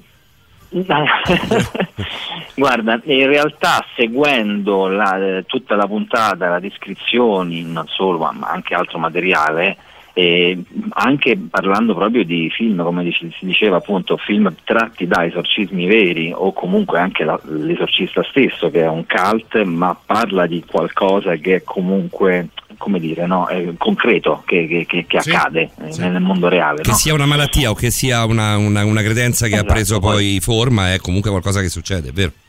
Esatto, però ecco, da quello che, che- che posso immaginare eh, ci deve essere una, una forma di eh, deformazione del corpo, sia nei gesti che possono essere ipercinetici, no? quindi esagerati, non solo l'aumento della forza fisica o appunto una, una elasticità che non, non appartiene alla sfera naturale può essere un indizio di possessione demoniaca, come diceva anche prima Stefano, giustamente.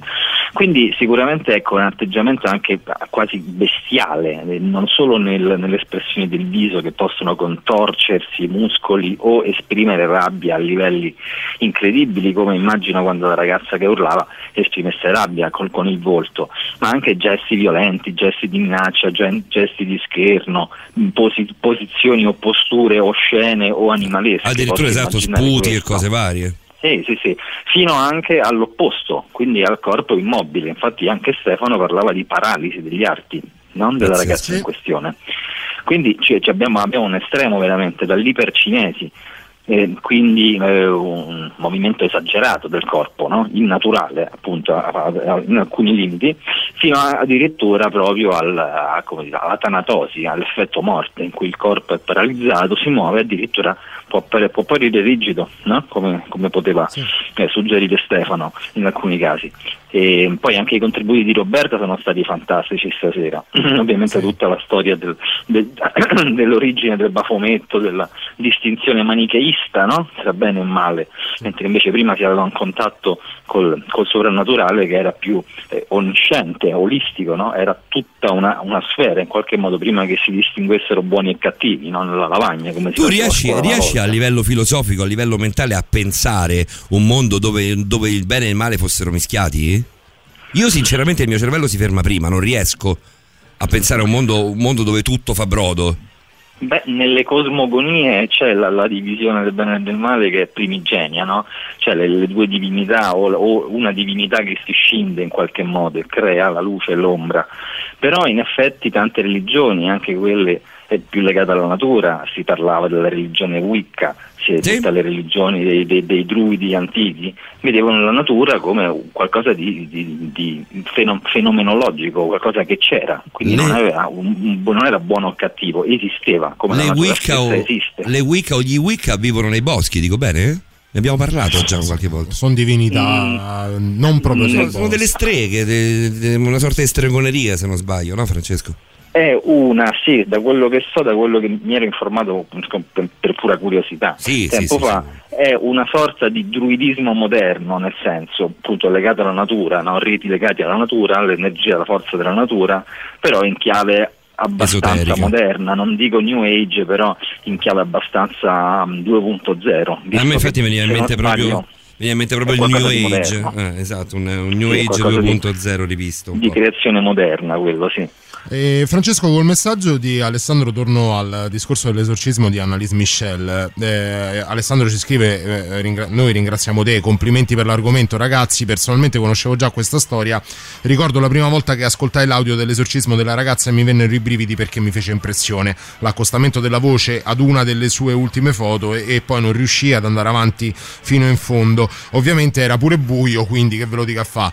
Ehm, mi viene in mente, tornando al discorso che facevi tu sui movimenti del corpo, quindi sul linguaggio del Sì. corpo per venire a quella che è un pochino la tua materia, cioè la- il linguaggio del corpo è la tua materia, ma certo che nel caso di un esorcismo diventa, credo, anche difficile rapportarsi a questo. Eh, Però, avendo la tua competenza, io mi trovo di fronte a determinate immagini quando vedo un film, un documentario su esorcismi e quant'altro, e la domanda che mi faccio è: i movimenti che vedo del corpo sono eh, indotti dalla persona che è posseduta in quel momento e che cerca di reagire, di ostacolare la possessione, oppure sono dati dal demone che la possiede, cioè è una, un- una sorta di linguaggio corporeo del demone che la possiede, per quanto ti sia possibile, mi rendo conto della difficoltà.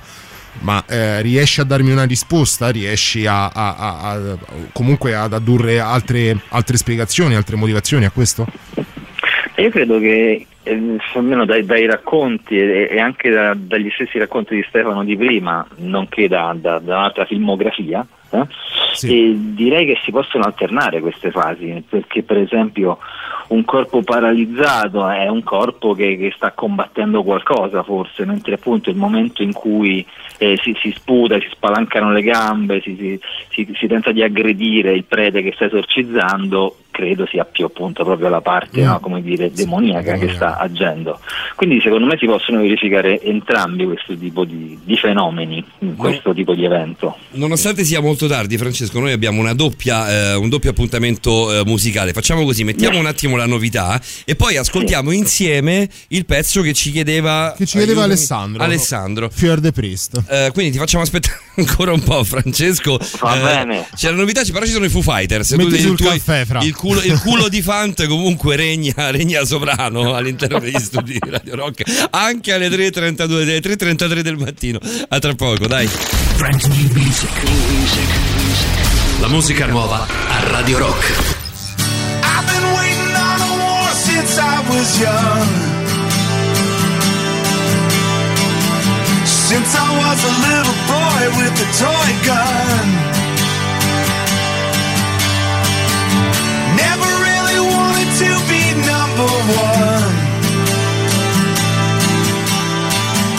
Just wanted to love everyone. Is it more to this than that?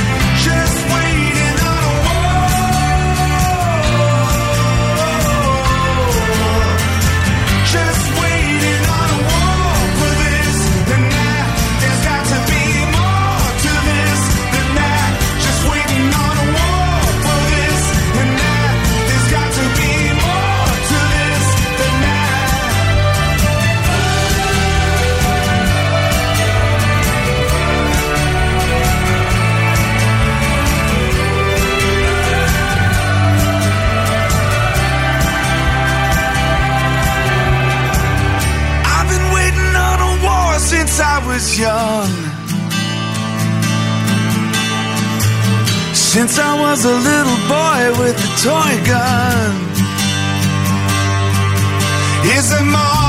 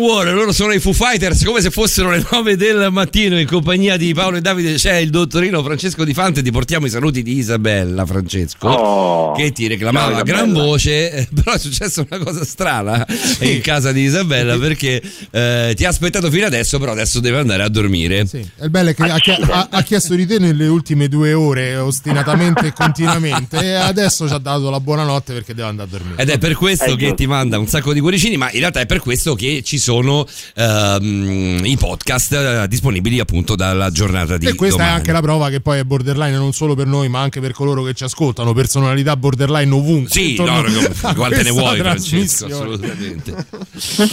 Senti, ehm, eh, abbiamo letto complimenti per l'argomento? Sì, sì, sì, sì, ok, era il perfetto. Perché mi volevo, rifare- volevo rifarmi a questo messaggio perché con Davide siamo andati a vedere le foto di eh, Emily Michelle, dico bene? No, Annalise. Annalise Michelle.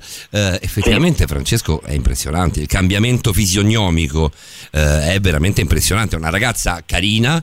Eh, molto carina, beh, eh, pulita, tranquilla, sorridente, che diventa poi completamente sfigurata in certe immagini dove poverina c'è anche la mamma con lei. 30 esorcismi. 30 esorcismi non, cioè, non sono duri, a- sono Eh, duri a essere insomma, digeriti. Noi siamo eh, stanchi dopo Francesco. 4 ore di radio. Voglio dire. È vero, è vero quello che dite, che appunto questo, questo corpo deformato, ma anche proprio sem- semplicemente in volto, no? Come dici Sì, te, il volto è proprio la- la- la cosa che ti colpisce di più. Sì, anche se noi abbiamo 43 muscoli facciali che compongo- possono comporre davvero centinaia di migliaia di sfumature di espressione, quei muscoli hanno comunque un'estensione, sono muscoli fisici, cioè Esatto. fa anche male stirarli oltre a un certo punto o con una certa intensità per un certo periodo. A tal proposito, Nori, volevo anche ricordare al nostro amico ascoltatore, magari ancora eh, in linea, eh, ascolta in ascolto, che le emozioni sono sei, le emozioni di base, attenzione, non cinque, eh, ricordiamo Ah, anche sì, questa. Ah, c'era diceva- forse Era- Alessandro? Eh, Sì, a- Alessandro, le emozioni sono 5, però dopo si correggeva, se Si non corregge anche 6, lui. perché ultimamente si parla anche dello stupore. Ehm, è la sorpresa, però Sì. in realtà è già, è già da tempo che si parla della sorpresa, cioè le emozioni universali sono sei e poi c'è la settima che è il disprezzo, che sarebbe una variante del disgusto, quindi diciamo un 6 più 1. Quindi facciamo un recap: paura, rabbia, gioia, disgusto, tristezza, sorpresa. E poi c'è, E poi il, c'è il disprezzo, disprezzo. che è una variante del disgusto, che è appunto una variante che spesso si mostra solo su un lato del volto del disprezzo. Sì, sì, sì. Cioè, si- quando Ehm, si storce la bocca? Questo stai dicendo? Quando per esempio si storce la bocca, quando c'è l'espressione del disgusto, che è un'espressione con cui si, si arriccia il naso no? e si premono le labbra in alto, ma che appare solo su metà viso, oppure quando c'è il sorriso a mezza bocca, che è quasi un sorriso di scherno, no? che il disprezzo è una forma di disgusto, mentre il disgusto è un disgusto fisico, il disprezzo è un tipo di disgusto sociale, psicologico, Sì, cioè sì, ti sì, disgusta sta. l'atteggiamento o il pensiero di un'altra persona, non è che c'è qualcosa di marcio lì vicino e quindi sei disgustato dall'odore, per esempio. Vero. Eh, Francesco, perché la- la- la- la- la- riunire in così poche categorie, come le possiamo dire, come le possiamo so, m- nominare? Categorie? Eh, paura, rabbia, gioia, disgusto, tristezza, eh, non, non sono di più le espressioni del volto? Allora, in realtà ci A me ne sono vengono in mente un, un sacco. Sono diverse classificazioni, però mh, partono tutte dalle sei emozioni di base, Ah, ovvero queste sei emozioni di base sono connaturate nel nostro cervello. Sono la tavolozza dei che- colori praticamente. Sì, sì, sì, sono proprio ehm, hardwired, come dicono gli inglesi, cioè cablate, cablate dentro il nostro DNA, quindi eh, qualsi- qualsiasi, qualsiasi latitudine, qualsiasi popolazione eh, si mostrino queste facce o venga prodotta appunto un'espressione del genere viene correttamente interpretata con queste sei emozioni di base. Appartengono al nostro DNA e ognuna ha una funzione comunicativa e che ci ha permesso di dire, sopravvivere per, per migliaia e migliaia di anni. Facendo un salto indietro di una settimana al tuo intervento, eh, come cambiano? Cioè, le mascherine cambiano tanto, cioè questi 47 muscoli di cui tanto parli eh, lavorano in maniera diversa in questo momento oppure no? Beh, lavorano in maniera diversa perché in realtà la mascherina parte da- dal- dalla parte alta del naso, come dovrebbe essere indossata. Come eh, dovrebbe essere ricordiamolo a tutti, ecco, poi indossate anche perché il naso deve essere coperto. Mi dà un fastidio quando vedo quelli tipo al supermercato, vedo gente con la mascherina con il naso scoperto. Mi viene vo- veramente, guarda, siccome ci stiamo facendo tutti quanti un culo così, piccola appendice, mi viene voglia di dirglielo, cioè di fare il saccente, di fare lo spocchioso e dire guarda che la mascherina cazzo si mette A me non me ne frega sopra il naso. il peggio è per te, cioè, sostanzialmente. Eh vabbè, è per te, però siccome ti stai sforzando anche tu, che metti la mascherina sotto il naso, ti stai facendo il tuo, il tuo sacrificio, mettila bene. Devo dirti che io ho avuto difficoltà con un modello particolare di mascherina, non riesco, alcuni saranno contenti, ma con quel modello parlo poco perché quando parlo mi cala sotto il naso. Eh, che devo fare? La chiru- la chirurgica? sì, tipo chirurgica, mi cala sotto il naso, devo devo usare quelle mascherine che sono un pochino più alte all'altezza del naso, perché o le metto ad altezza occhi completamente, oppure se le metto a coprire il naso, quindi sotto lo zigomo, mi va, sullo zigomo mi, mi cala quando parlo. Ok, quindi non come Fontana che la mette sugli occhi. Vabbè, lascia stare. No, quello Il governatore è un Fontana. problema di mira quello. Però Dici vero che, proprio che- prende male la mira lui su, su se Sì, stesso. esatto. Vabbè, però è grave questa, eh, di fatto. Comunque copre più di metà del viso la mascherina a livello Ah, sì? espressivo, Eh, copre, sì, copre eh. quasi due terzi, quindi è un bel problema. Però, però si può riconoscere anche solo dagli, dagli occhi e dalla fronte le sei espressioni di base. Con Tutte un po' sei? di allenamento, con un po' di accortezza, sì, sì, sì, sono visibili da alcuni tratti distintivi. Eh, però scusami, se, se parliamo del disgusto con eh, la bocca storta, eh, Nel disgusto si vede, si vede per esempio il naso che si arriccia e gli occhi che si chiudono. Ah, certo, Quindi certo, si vede è la parte alta del naso che vengono le grinze e gli occhi che si chiudono. In quel caso c'è il disgusto. Proviamo- Sappiamo che dietro la mascherina c'è il disgusto. proviamo a farle vedere per radio le 5, le 6 espressioni, le, le emozioni Io facciali. Francesco parla le sto provando. Le stai provando? fatto caso, le sto provando. allora, le caratteristiche della paura. Beh, parliamo proprio parliamo della paura perché è proprio dai, magari quella di giornata, no? parlando di occulto. La, la- diciamo la paura è rilevabile perché è l'emozione orizzontale, come la chiamo io, ovvero ha i tratti distintivi che sono orizzontali sul volto. In particolare la bocca è stirata orizzontalmente. Fateci caso. Stiamo La parlando senza mascherina, eh? Cioè che tu- Senza- cosa- qualcosa sì, che tutti chiaro, possono vedere. chiaro. Partiamo, partiamo dal basso. La bocca però è un indizio molto importante, se si stira lateralmente, quindi in orizzontale, è un indizio eh, di altissima probabilità di paura. Poi un'altra cosa importante sono gli occhi. Gli occhi appunto già la paura si può vedere eh, con la mascherina anche dagli occhi perché gli occhi formano un semicerchio con la parte a cerchio in alto. Quindi la, la palpebra bassa è dritta, è- taglia orizzontalmente l'occhio, la palpebra bassa, mentre la parte alta fa il cerchio.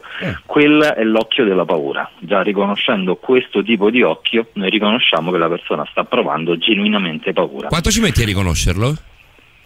E la paura ci si mette poco a riconoscere, È immediato è molto potente, emozione. come diceva anche Patrick giustamente, è un'emozione molto potente per noi, per la nostra sopravvivenza, è radicata anche proprio nell'amigdala fortemente, nel centro del nostro cervello e ci si rimette molto poco a riconoscerla perché ne va dalla nostra sopravvivenza, quindi siamo programmati per riconoscerla molto velocemente la paura anche da alcuni dettagli. Francesco, io ti volevo salutare, però ti faccio ascoltare il super classico, poi voglio finire questo gioco, mi piace da morire. Ce la fai? Va bene, dai. Dai, dai, dai, dai. Radio Rock, super classico.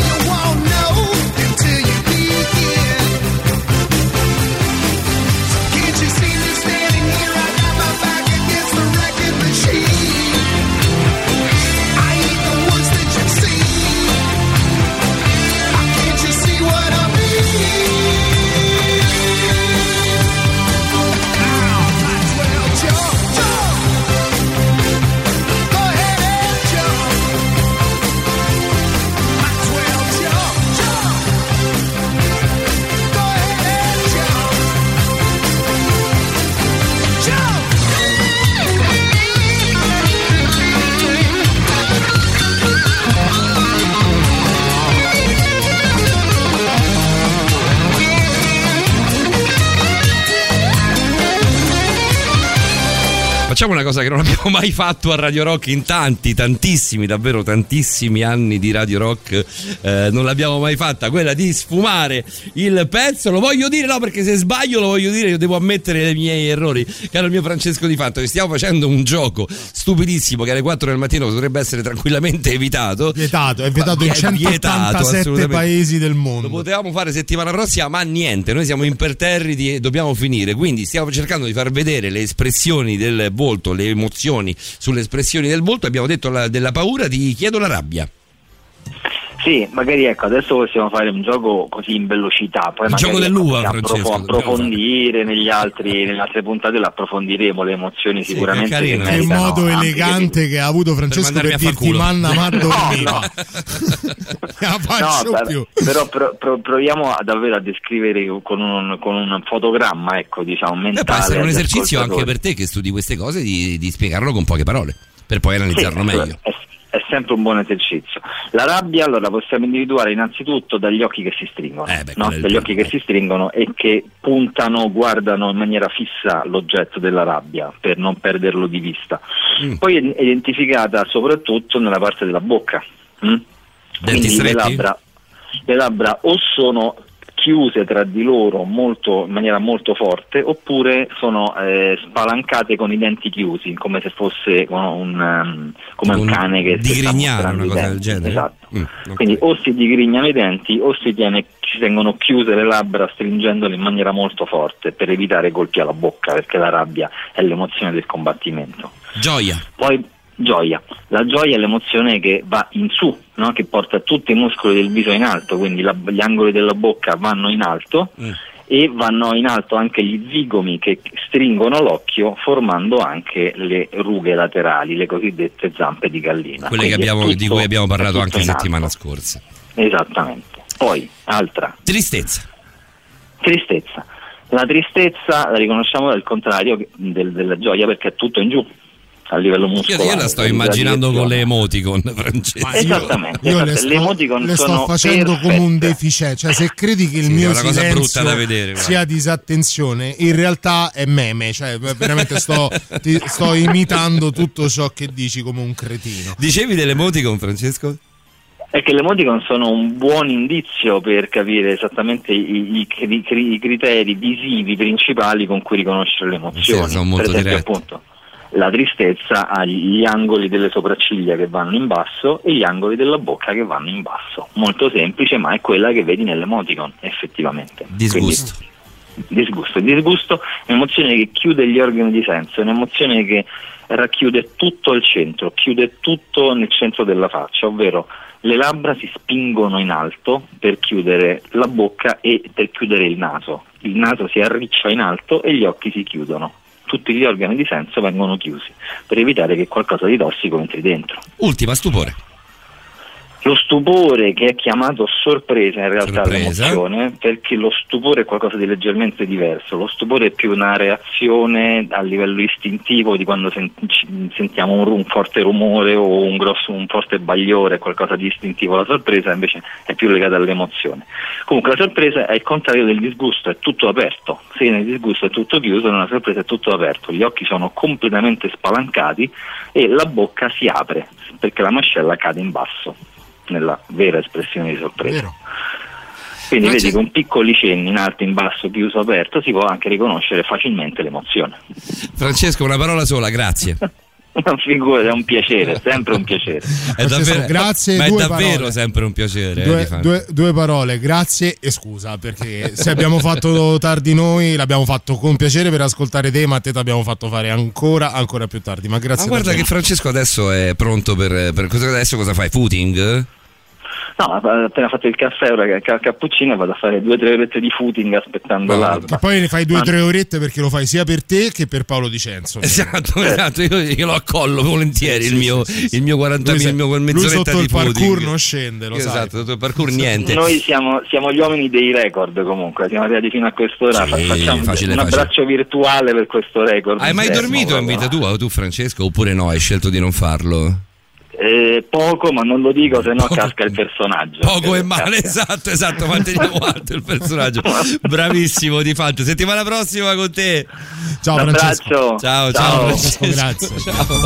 Io adoro quest'uomo, non c'è niente da fare. Mi fai Meraviglioso, Mi fai meraviglioso. impazzire. Sono meravigliosi tutti perché quando, Bravi, quando veramente succedono bravi. puntate di, di- di questo tipo con tantissima carne al fuoco che ci lasciano anche la sensazione di tanto non detto di- Eh non- nonostante tutto eppure tutti estremamente disponibili Ecco, la, la estremamente puntata carini. replica di cui c'è la puntata 2 di questa, no. Ve lo No, dico per tra- discorso. Lo dico a, Stefano, lo dico a mesi, Stefano. tra mesi Io lo dico a Stefano mesi. e io No, no, Stefano no. ci siamo capiti. Stefano ha tutto il mio appoggio Va bene invece. così, ma eh, poi io basta, una volta per uno, una volta vi dico di sì, la seconda volta vado eh, un po' su tutte Eh, le furie. Mettiamola, mettiamola così. vedrà. per i 30 euro che vale la mia metà di questa trasmissione le- le- li difenderò fino all'ultimo Eh, secondo me abbiamo letto Silvietta, giusto per dire che abbiamo letto poi davvero tutti quanti? Se no, secondo me molte delle emozioni si vedono dagli occhi, quindi anche con la mascherina a coprire la bocca e parte del volto Eh sì, si può spiegato. capire osservando bene cosa prova chi abbiamo di Ce l'ha fronte. spiegato mo- con molta eh, accuratezza settimana scorsa Francesco Di Fanto, continuando poi oggi il. Sì, però a me i sorrisi, le Beh, bocche certo, mancano, manca, poi eh. fai come vuoi. È vero, è assolutamente Mi vero fa quello, piacere che ti manchino. Le bocche, è giusto, è giusto che sia così, caro Davide. No, perché la bocca, da,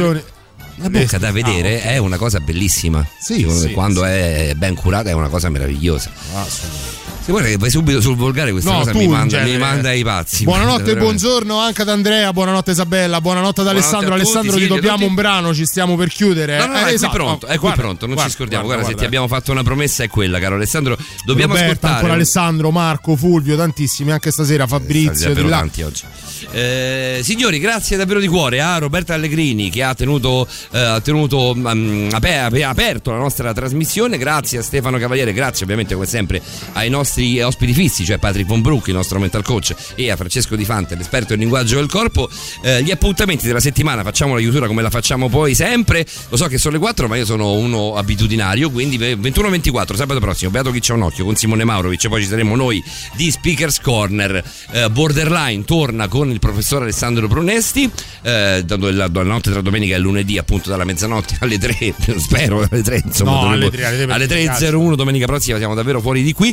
Ehm, se non avete proprio un cazzo da fare, eh, la notte tra mercoledì e giovedì, dalla mezzanotte alle 2, ci sono i pazzi di ehm, stregati dalla Ma anche rete. semplicemente se volete farvi due risate, eh, senza, senza troppo impegno, prendendo Anche la vita ragazzi, così. ragazzi, cioè, se avete qualcosa da fare da mezzanotte alle 2, dalla notte tra mercoledì e giovedì, mi fate pensare C'è male. veramente poco di meglio Eh, da fare che eh. sentire stregate dalla rete, Eh, io ve lo dai, dico, sì. eh. Va bene, eh, ci lasciamo con eh, questa vostra richiesta. Loro sono in necrofagia, dico bene? Necrofagia. sì, sì, eh, ed è il pezzo è Fear of the Priest, eh, il pezzo che dovrebbe cominciare, dovrebbe aprirsi proprio con ehm, Una parte una tratta parte- dal film eh, L'esorcista. Cioè, non Buonanotte siete, non a siete tutti. contenti, dovete ancora parlare di esorcismo. Sentiamo domenica prossima. Ciao, Ciao belli, ciao.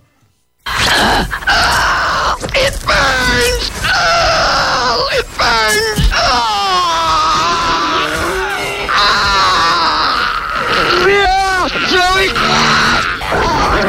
Però ragazzi non state bene con queste cose, eh, state male male. Please, yeah?